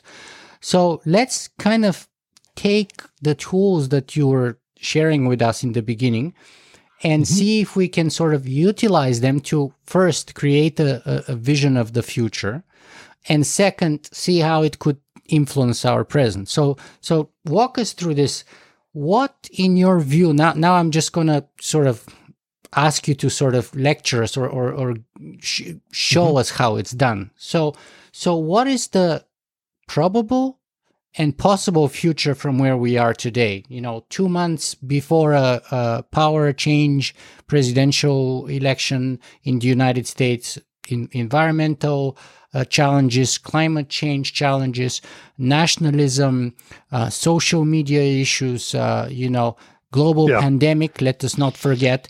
So it's a it's a very kind of complex and complicated situation. So what are the projecting forward and then backwards? The Let me- possible, yeah, probable, yeah, preferred. uh, let me let me you know pick three or four of those areas domains let's call sure. them and, and, apply those questions to them sure. uh, pro- probable future is the probable future is that that we have a satisfactory transfer of power in, in the united states uh, that that's probable uh, still it's possible that we don't but but it's, it's probable that we do and that that, that puts us on a better trajectory uh, vis-a-vis the uh, pandemic because it it enables the united states to re-enter cooperation with the rest of the world in confronting the pandemic, as well as uh, coming up with a more effective pandemic response in the United States, which is vital uh, for the rest of the world. And that's the best thing that can come out of out of this transfer of power is sort of putting us back in in uh, in cooperating with the World Health Organization and developing a global strategy to take care of this particular pandemic and be better prepared for future uh, potential pandemics. Um, so that's probable. Uh, it's probable that we will not effectively uh, uh, deal with uh, climate change in a way that keeps temperatures uh, to non emergency levels. So we won't keep it to one and a half degrees. We won't keep it to two degrees. Uh, perhaps we can keep it uh, you know below too much above that but given the trajectories that we're on in terms of, of emissions given the trajectories that we're on in terms of global commitments and cooperation even with the us coming back into the paris accords which is not necessarily a um, it's more of a, a, list of targets for people to try it's to it's aspirational. It's aspirational. Um, you know it's, it's likely that, that climate change is going to become a severe problem uh, in this century. And I, I, don't know that it's fatal. I don't think it's fatal. Uh, and and I think that over the next, you know, it's probable that over the next 20 years, the world will step, perhaps even over the next 10 years, the world will step up and take much more aggressive actions to deal with it. But we're late. You know, we're already we're already very late on that. Um, and it's it's probable that the income gap, the wealth gap, uh, will continue to get worse, and that nationalism will continue to get worse in, in the near term future. And by that I mean uh, in the, in the decade of the 2020s. But it's possible. Now let's go to the possible question on, on those. This is it, it's it's possible that. Uh, um, this particular government transition wakes people up enough it's it's it's kind of an outside possibility, but uh, wakes people off, uh, up enough in the U.S. and has a ripple effect on the world that we say, you know, we we really do need to step back and and look at these at these significant problems, global warming and pandemics, and and uh, if we want to add in nuclear proliferation. Uh, and um, and and income inequality, and and do something more aggressive about them. That's a possibility. Uh, and there are many, many pathways that would take you to effective actions on that. So, um, what would be good in, in this in the next few years would be to have some descriptions made. I'd like to see you know be um, post-apocalyptic films are always popular, but and I don't know that you can make a popular television series or a popular film out of something that's that's uh, post-utopian. Mm-hmm. Uh, but it would be interesting to try to say what what if what if the what would the world look like if we tackled these kinds of issues in an effective uh, in particular a, a, global systemic way. So those that's that's the possible side. What what we really you know uh, need at this time is is a, is a global vision. I I tell the story some. It's actually the the lead tweet on my you know my whatever they call that tweet that you have the top of your Twitter feed. And I have I wrote about this at futurist.com in the last year. Uh, 1984, uh, Barbara Marx Hubbard, one of the one of the great futurists, uh, in my opinion, and very much a visionary futurist. She was all about global vision, global evolution, and the fact that it was not uh, not only desirable, but in her opinion, kind of inevitable that we would eventually spiral up to a higher level of consciousness and a higher level of development. Uh, well, anyway, in 1984, uh, she, long story about it, but she, she ran for vice president on the Democratic ticket. That is to say, she ran in the primaries, running for vice president, which is not something that you do in the primaries, but it turned out that it was legally possible to do that. And she, uh, I got involved in that campaign uh, and, and uh, was the the chair of, of here in the state of Washington for a while, and uh, and so helped work on that campaign. And eventually she got nominated at the Democratic Convention in 1984 And but the platform she ran on was to turn the office of the vice president in the United States into an office for the future, to create an office for the future. Um, Kim Stanley Robinson, who you've probably interviewed as well, you know his his Not most recent yet, book is, is oh you haven't oh you've got to get him. I, I might be able to help you with that, but um, yeah, seriously, I probably can. Um, but he, you know, his most recent book is Ministry for the Future, which is a new UN type sub agency designed to help uh, uh, uh, uh, helps uh, humanity prepare better prepare for the future. Well, Barbara's platform was to create an office for the future within and run by the office of the vice president. And it's it's just it's a fantastic vision. It should be done.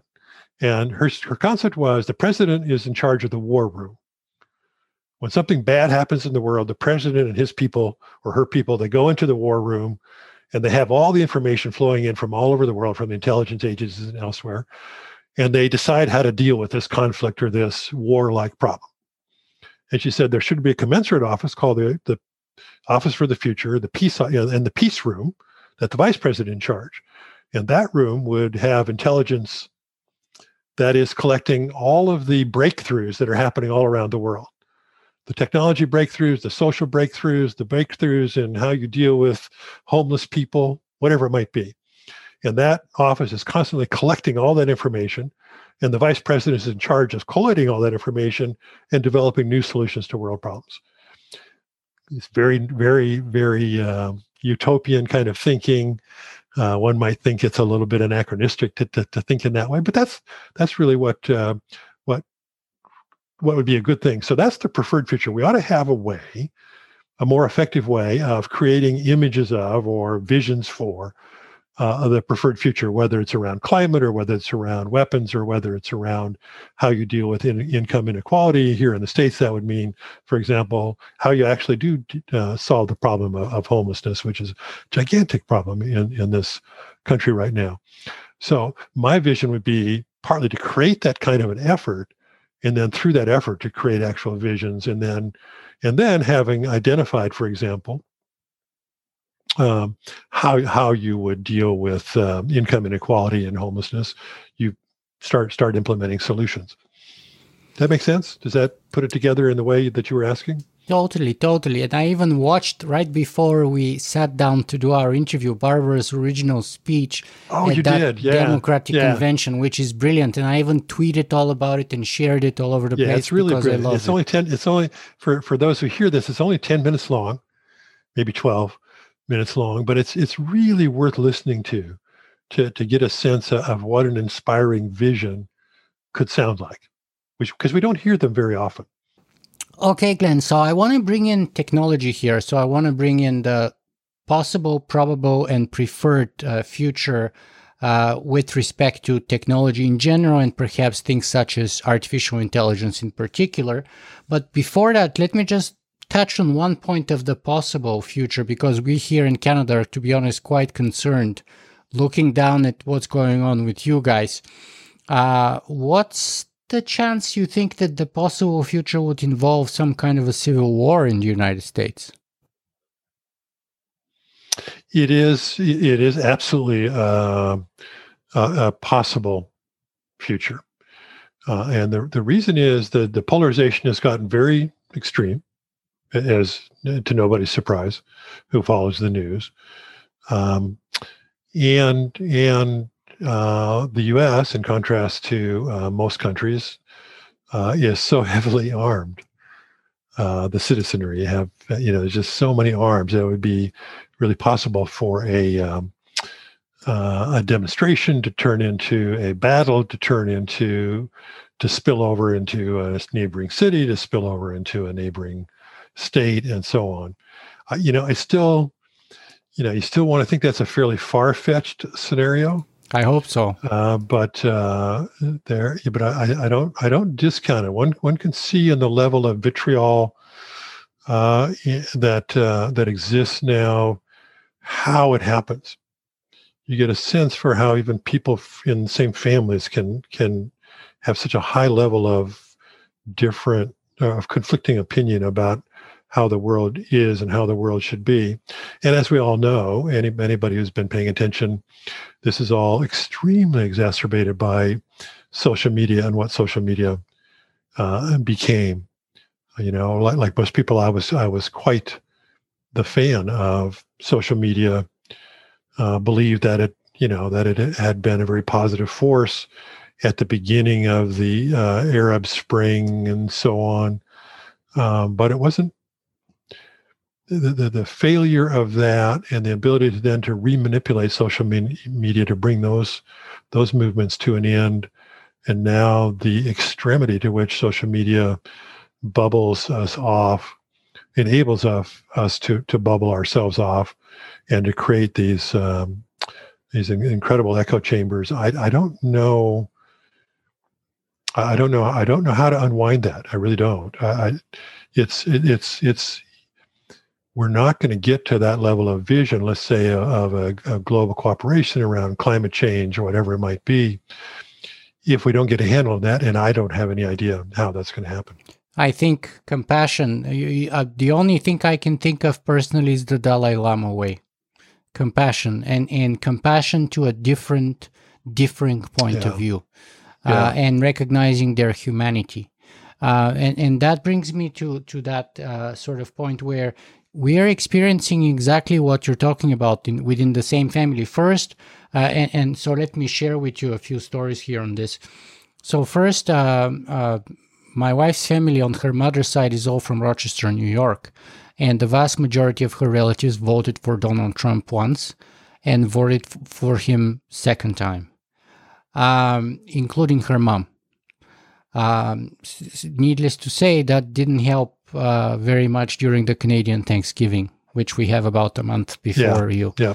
Yeah. Uh, then, uh, so so we have that in the family, straight in the family. Secondly, then you have people like, for example, I had another friend who's been on the podcast, and she was telling me she had the same uh, sort of polarization in her own family, and he was she was telling her parents, "You guys are Jews."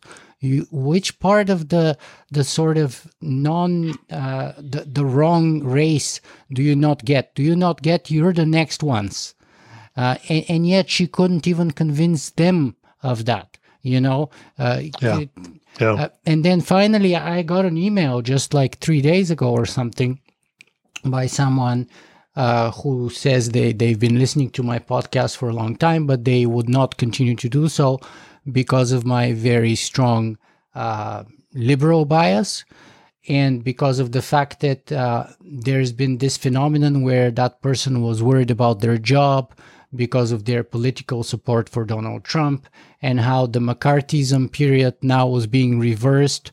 Uh, and this time the Democrats were going to be the oppressors and he, people like him were scared for losing their job and, and that's why he was forced to mm. use a fake email address and all of that and how i was part of the oppressors uh, because of my liberal bias yeah yeah and, well and, i like you know, what you say and and so I and and so I I I was even thinking maybe I'll stop down and and sort of like make a brief episode, podcast episode on this because it's an important issue and it's an issue which would impact on our future probably if we don't bridge that polarization. And it's an issue of ethics.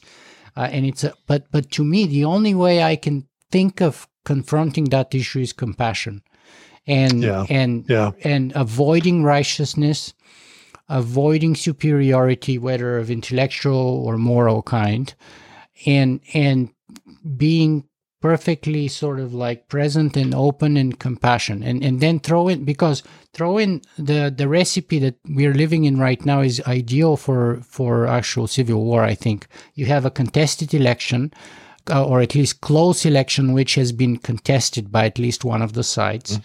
uh, you have a very you know large number of people 70 million americans voted for donald trump uh, they, like him or many of them, may not recognize the, the outcome of the uh, election.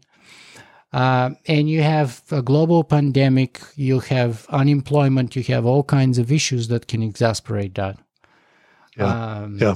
So I just wanted to share that kind of with you. Yeah, I think yeah. I mean, we have we have that in, in my own family too, man. I don't ha- I don't have living parents, but uh, among siblings, uh, we have one one sibling who who is very much uh, a Trumper, and, and and what we've what we've done, and um, and I think all sides of the political spectrum fall into this, and this is why your antidote is so important. The, the Dalai Lama compassion antidote would be so important, and I'm listening very carefully to what you say, um, because we, we we are in this era in which, and and um, Joe Biden said this in his acceptance or his victory speech, such as it's been. Uh, he said we, have got to we've got to return and was his language to a world where we view each other as you know, I can't remember exactly how he said not it. Not blue states and red states, but the United not States. Blue, not blue states, red states, but also not not as uh, that we view each other as ideological uh, opponents or policy, but not enemies, but not as enemies. Yeah, and that's the key phrase: to view each other not as enemies, and that applies globally.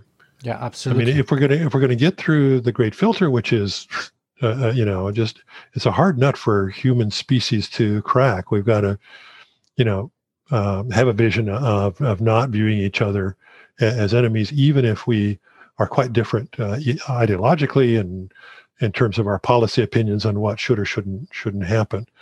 Um, but that's you know that that's that's very hard to do. And I you, you the ingredients you listed off as precursors or um, perhaps necessary but not sufficient for a civil war, uh, I I would tend to agree with. I hope so. I hope we, we not have, sufficient.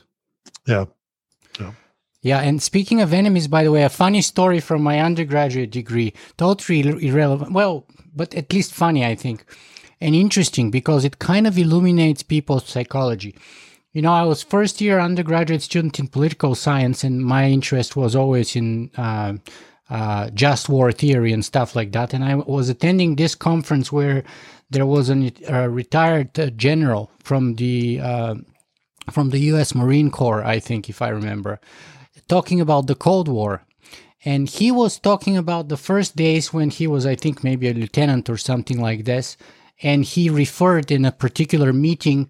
Uh, uh, in a presence where there were very many four-star generals from the navy with him, and he referred to the Soviet Union as the enemy and and one of the four star generals corrected him by saying the soviet union is the opponent my friend the enemy is the US Air Force.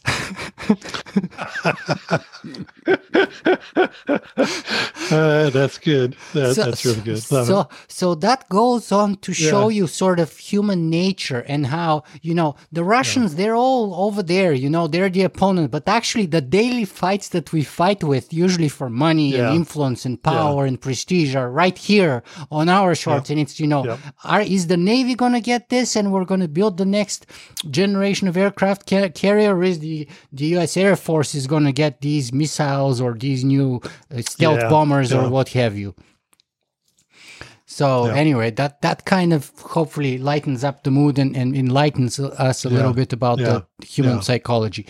But let's go back to topic here and talk about the technology here. Let's talk about how artificial intelligence will fit into that big complex picture what would it change? What's the possible, what's the probable, and what's the preferable future of artificial intelligence here? And what's the timeline to those, if you can can share with us? Yeah, Do you go along the, the Kurzweilian timeline? or not? Yeah, you, well, I, I, no, I, I don't. Uh, I, I, think he's I think he's too aggressive. I understand understand the the mathematical calculation in terms of comparison to to the brains, and those may not be, but uh, whether that translates into human like or beyond human like intelligence, I, I, think is still an open question. Uh, and and I, I, we won't know the answer, I suppose, until we get there. I, I tend to. I also read some from uh, Rodney Brooks. I don't know if you've had Rodney on the, on the show, and he's he's a bit more skeptical on on how quickly we see uh, general artificial I- intelligence. Um, the probable is that that the, the capacity of computing uh, and uh, the, the, capacity of computing continues to to develop uh, on the curves that it tends to be on. Uh, that that includes quantum computing, and that enables us uh, to develop um, something that we label art- artificial intelligence at at the rates somewhat like um, Kurzweil is talking about. Um, the the the possibility is there there you know obviously two possibilities. One, um, the machines become extremely uh, effective uh, at their specialized tasks, but never really make that breakthrough into a generalized con- uh, intelligence that, that mimics or even uh, could be described as conscious. I think that that's one possibility, but the other possibility is that they do, uh, and that they become um, equal to, then uh, rivals of, and then superior to our own intelligence. And what's the timeline to that you foresee, and, uh, perhaps? Uh, well, I, I no, I don't. My own opinion is that we don't see that in this century. Oh. I don't. Yeah, uh, but then I am I am not um, immersed in what's happening with current artificial intelligence, nor what's what's happening with uh, other than at, at, a at a pretty cursory level mm-hmm. uh, with with quantum computing. So well, um, let's put that into the possible future day. Let's say that yeah, it's possible. So, so I think so. Are... I think it's possible that, that that it comes sooner, and and, and I think it's probable that it comes later. Mm-hmm. But but in any case, it comes. In, in any case, it, it eventually arrives. Though again, I, I think whether it really achieves the level of consciousness that Kurzweil originally wrote about when when machines become conscious, you know, I, I that will all depend on the definition of consciousness, I suppose. But but but I I, I think that that's that, could be harder than than we know because there there just may be more there may be more, uh, for lack of a better word, magic uh, in, inside our our neurons and the system uh, that it supports than than we're able to ever figure out. Um, so, but but it's it's possible, and so then then the question becomes, I think, what so so what is preferred? And um, uh, my friend Gerd Leonhard in in Europe is the one who's writing about this technology versus humanity, for example.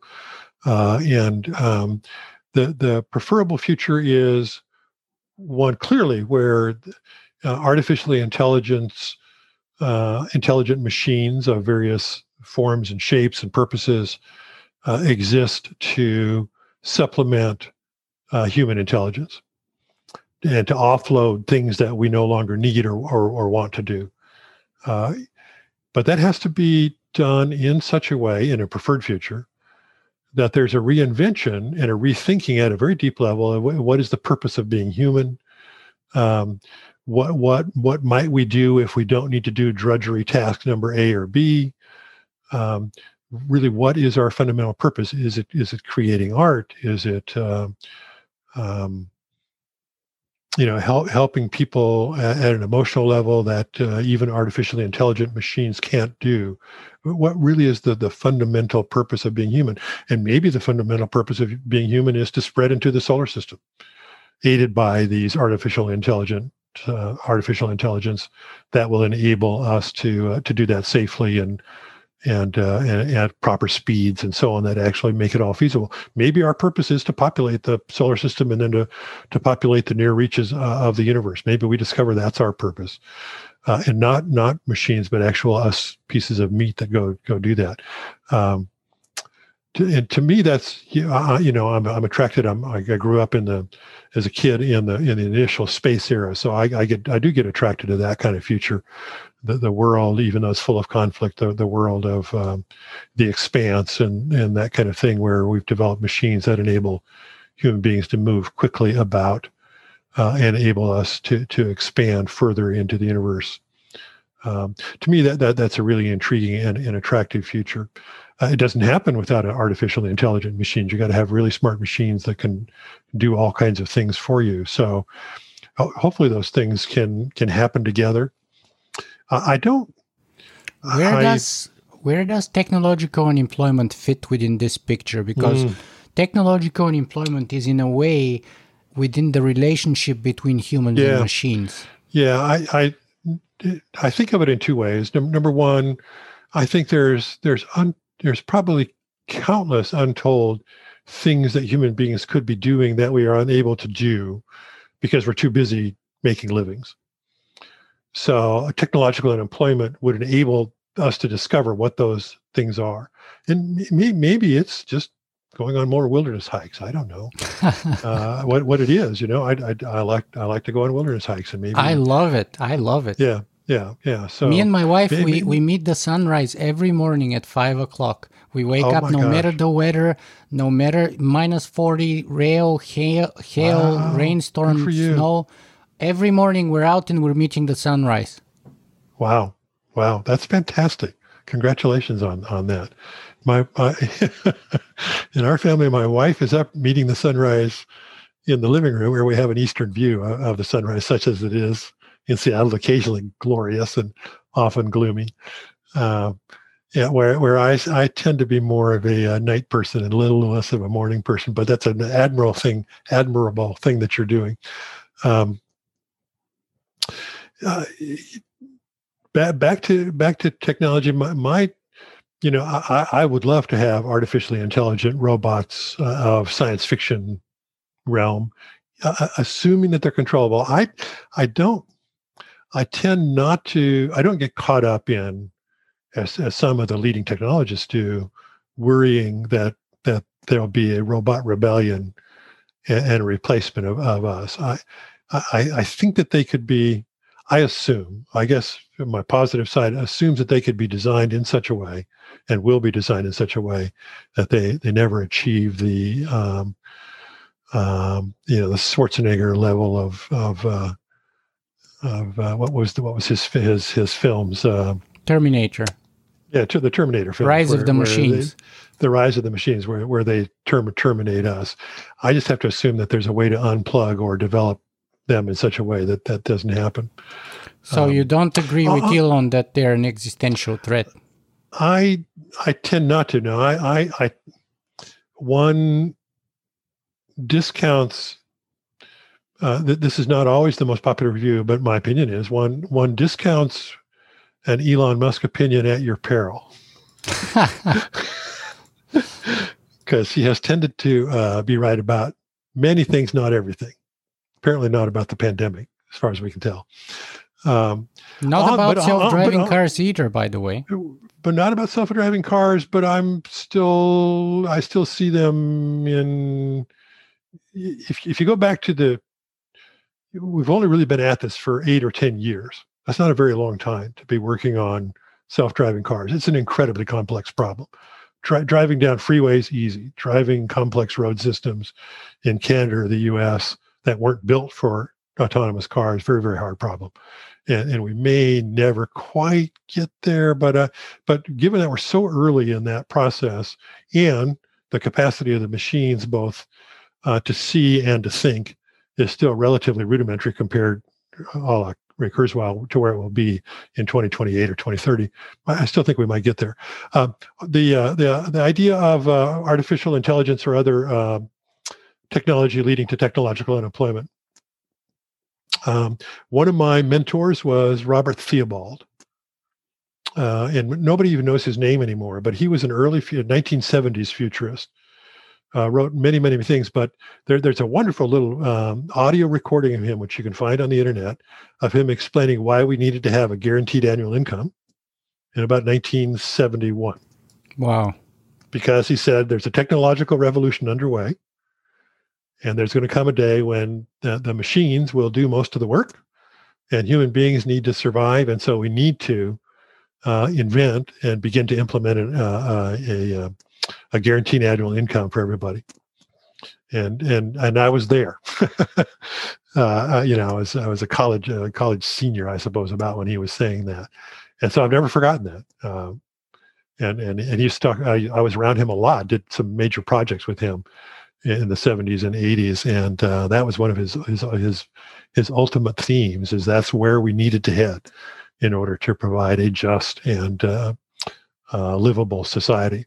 So I, I I don't know that's inevitable because we're we're not necessarily smart about these things, but but um, it certainly is a possible future, and it ought to be a preferred future that we figure out how to provide uh, a guaranteed annual income. I can also remember a um, a a Nova special or something that Alvin Toffler did in the early days of the of the um, industrial robot revolution, and he was in Japan, and he was in um, uh, a guy who had had purchased a um, a painting robot, and the robot could paint all kinds of things, and and he said, And his example was the, the the the Japanese owner of this robot was on the golf course playing golf all the time, while his robot was painting things. And he said that this this is this is the future. The robots will do the work, we will play, and we have to just provide figure out how to provide an income to the people uh, that uh, that don't own the robots as well. Um, so uh, I, I, think that I think that's a preferred future uh, I do hope we figure that out. And there are some interesting experiments. I understand it. I'm not intimately familiar with them going on around the world, even right now, around uh, guaranteed annual income. Well, the the pandemic sort of released a number of those all over the world. So in Canada, we have this thing called CRB, which I'm not sure if if it's not COVID rescue benefit or something, or COVID recovery benefit, yeah. something like that, which is two thousand dollars per month uh, and I think uh, seven to eight million Canadians, which out of a population out of you know 35, six million people, is probably you know 18%, something like that. Mm-hmm. I don't know. 20% of Canadians roughly are getting that. Uh, they there have been getting it since probably uh, April, May, maybe May, I think, and they will be getting it until next summer. Yeah, you know, that, so that's, that's kind of uh, like guaranteed minimum income right there. Know, yeah, it's, it's, it's action research in action, basically. Uh, you know, there were proposals for that in the states. This being the states, of course, we didn't do that, but uh, we should have. You know, you know the, we'd, we'd be. That's one of the reasons that COVID is out of control here because people have to work, uh, and and you know, it was a huge, huge policy mistake. Um, uh, and so, uh, kudos to to you in Canada for doing that. And it, will be interesting to to look back sociologically uh, at as this experiment comes to an end and ask: So, did it ruin everybody's lives? Did they all did they all become hobos? Uh, you know, you know all the arguments against guaranteed an, annual income. Um, we'll we'll we'll know more. We'll know more about that here in a year or two. Yeah, yeah, by next summer you would say, "Look at those Canadians. We don't want to end up like them, do we?" yeah, yeah, yeah. I, but I doubt it. I, you know, um, it's it's like the, the programs to provide housing for homeless people. They find that if you provide, provide them with housing rather than not providing it, everything gets better. So um, okay, so let me ask you this then and, and, that's kind of the last sort of topic here yeah. with respect and, and then we'll bring our conversation to the end. But w- what about the pandemic? Because we talked about sort of the sociological yes. and political situation. We talked about the technological situation. We even mentioned the possibility of civil war. What about the pandemic? You're a futurist. That's a pressing crisis uh, what is what is the the possible probable and preferred future with respect to that Oh, that's well. That that's pretty simple. But let's back up one one step. How do, how did we miss it? I was going to say that, but I, I thought I take it easy yeah. on you this time. yeah, because I, I was asked many times, and I think you saw and you, you found a video of me saying I it's one, one of the most common questions I was asked in the late 1990s uh, through this century was what are the possibilities that there will be a global pandemic, a virus, or something of some kind that would wipe out human civilization? And my answer always was not possible. Uh, and the reason I would say that is that uh, the scientific community and the communications between uh, with, among the scientific community in the age of the internet had reached a stage at which uh, when a, a new um, pandemic level threat arose, it would be attacked so vigorously and in such a coordinated global way that it would be almost impossible not ever impossible but almost impossible to get out of control.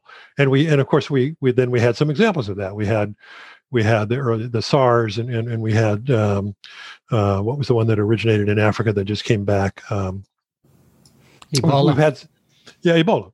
Um, We've had Ebola, and and those were highly threatening uh, diseases, uh, but controlled uh, pretty quickly and uh, quite well because of this very high level of, of, scientific cooperation and government cooperation around the world in tackling them.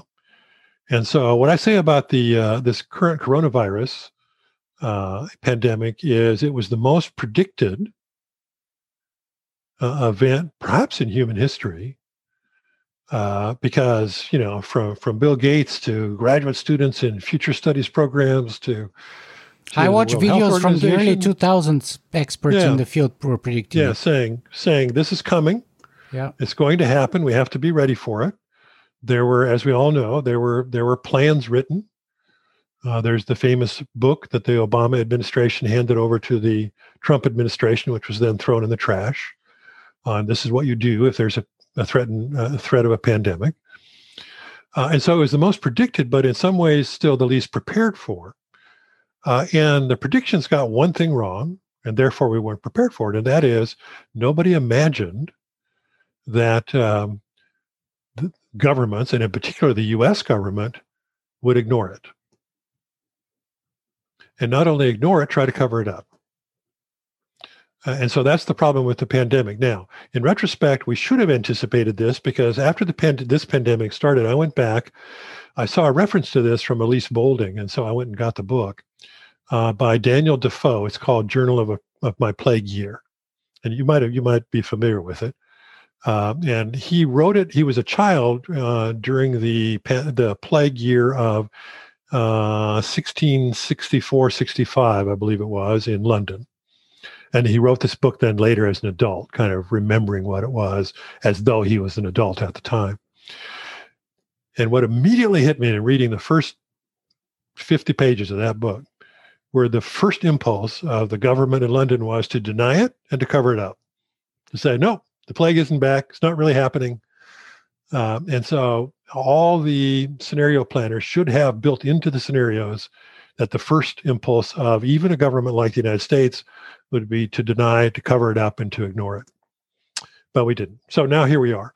So the the probable future is, um, assuming the transition happens here, the U.S. rejoins the World Health Organization, assuming the science that we're hearing about is correct, that uh, that we'll have one or more uh, successful vaccines and they're already being pre-produced thanks to the Bill Gates Foundation and and some others.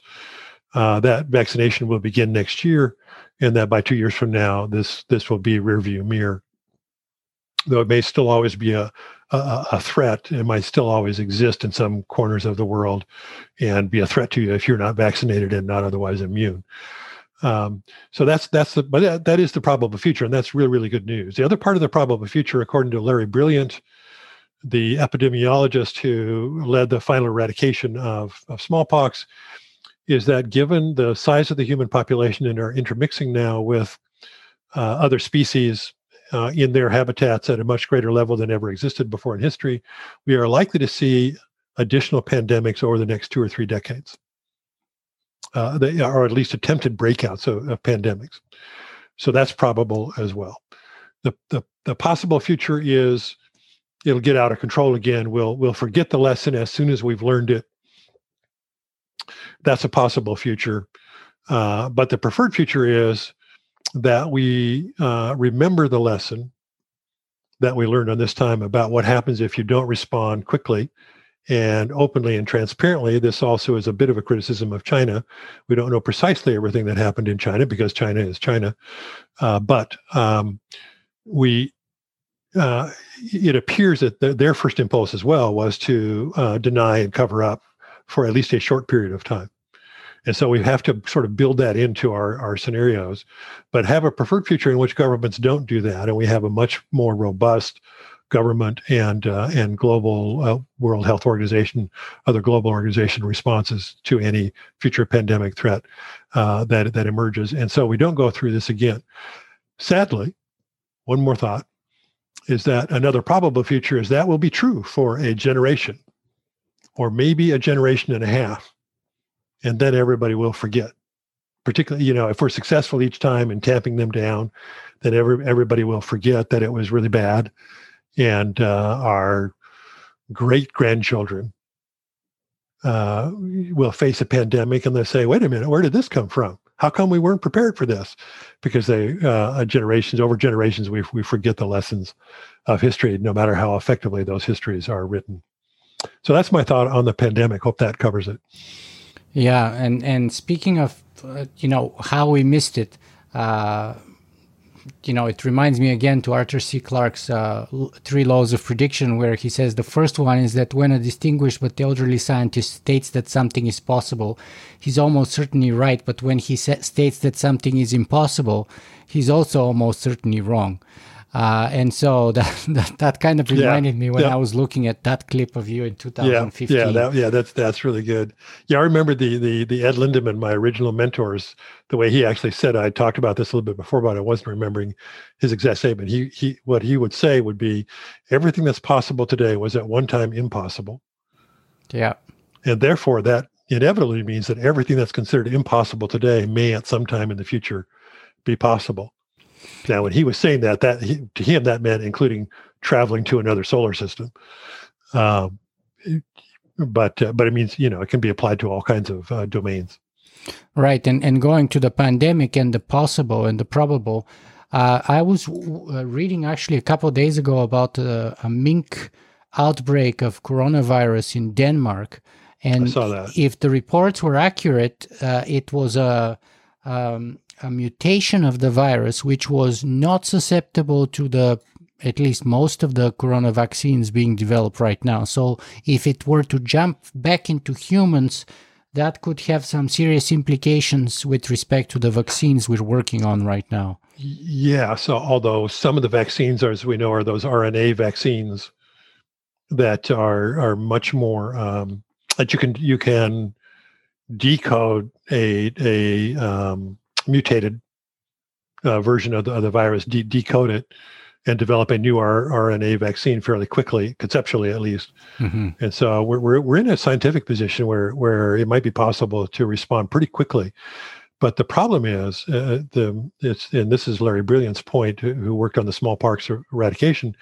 He said, producing, you know, scientifically conceptualizing and producing the vaccine is in some ways the, the, the simplest step yeah, it's hard, but it's not the, the hardest point part. Yeah, the, yeah, yeah. that's exactly right. That's a better way to say it. Hard, but not the hardest part. The hardest part is is organizing the global system in a cooperative way in the bifurcated, conflicting world that we have, so that you can vaccinate or make safe, you know, eight plus billion people, and that's that's the challenge. Right, and it's actually not bifurcated anymore because it was bifurcated in the Cold War. The wrong term. Wrong but term. Yeah. Right now it's multi multi pronged. Yeah. What's the what's what, what's the, what's the term for what, yeah. what's the multiple of bifurcated? Whatever that term is. well, decentralized and, and more and more kind of chaotic, if you will. That's why. Well, it's, yeah, it's that it's that favorite term of VUCA that a lot of people use. Right. Volatile, volatile, uncertain. What's the C? Uh, Complex complex, but also chaotic. I, I, whenever I see that, I think yeah. that the word should be chaotic mm-hmm. uh, and, and uh, ambiguous. Yeah, yeah, yeah. That that's the world. Right. we're in, but and it's not a, it's not a good world for dealing with pandemics. Absolutely, but unfortunately, our problems are many and numerous, and we're going to have to figure out how to navigate yeah. through them. The pandemic that, is among the smallest ones of them, perhaps. Yes, I, I agree, but but it is it's a nice little test case for the very the, the, the number one global problem that you and I talked about earlier in our conversation today, which was was to so, somehow achieve a level of uh, global cooperation uh, to deal with these otherwise uh, large challenges, and that that that is their prerequisite. And whether that's a um, you know a new set of institutions, uh, or whether that's uh, better use of the institutions that that we have, uh, combined with the compassion that you talked about from from the Dalai Lama, that that's that's that's the game. That's the ball game in in the 21st century. Yeah, in a way, it's like a general rehearsal, if you will, because it could have been a lot worse. Our future problems would be a lot bigger and a lot worse. Uh, yes. and and so this is like a general rehearsal and if we fail the rehearsal then kind of forget about yeah. the bigger issues yeah. the, the, yeah. actual performance but if we succeed here we can learn even from our mistakes and then we can have better chance to resolve the bigger issues absolutely uh, glen we've been talking for over two hours so yes. unfortunately i can talk to you forever but let me ask you this where can people find more about you and your work for anyone who wants to follow you more closely it's, it's very simple. Uh, futurist.com. Futurist.com. Uh, futurist.com. Just come to futurist.com. uh, and uh, from from there they can they can track me. They can find me on social media under my name and all the various uh, social media platforms. Uh, but uh, the best place is to come to, to futurist.com is the best place to contact me. And what's the best way and and what's the best way to send people off then? What's the the one perhaps most important single message that you want to send us away with?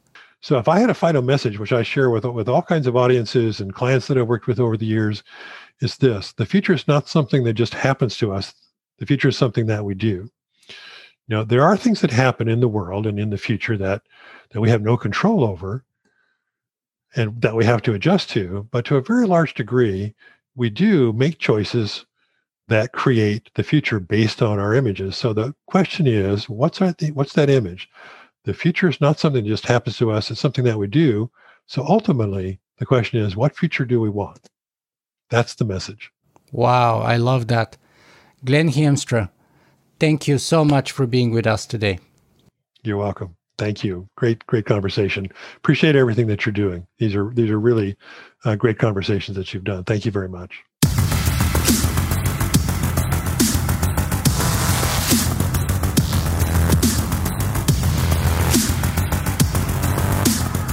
If you guys enjoy this show, you can help me make it better in a couple of ways. You can go and write a review on iTunes, or you can simply make a donation.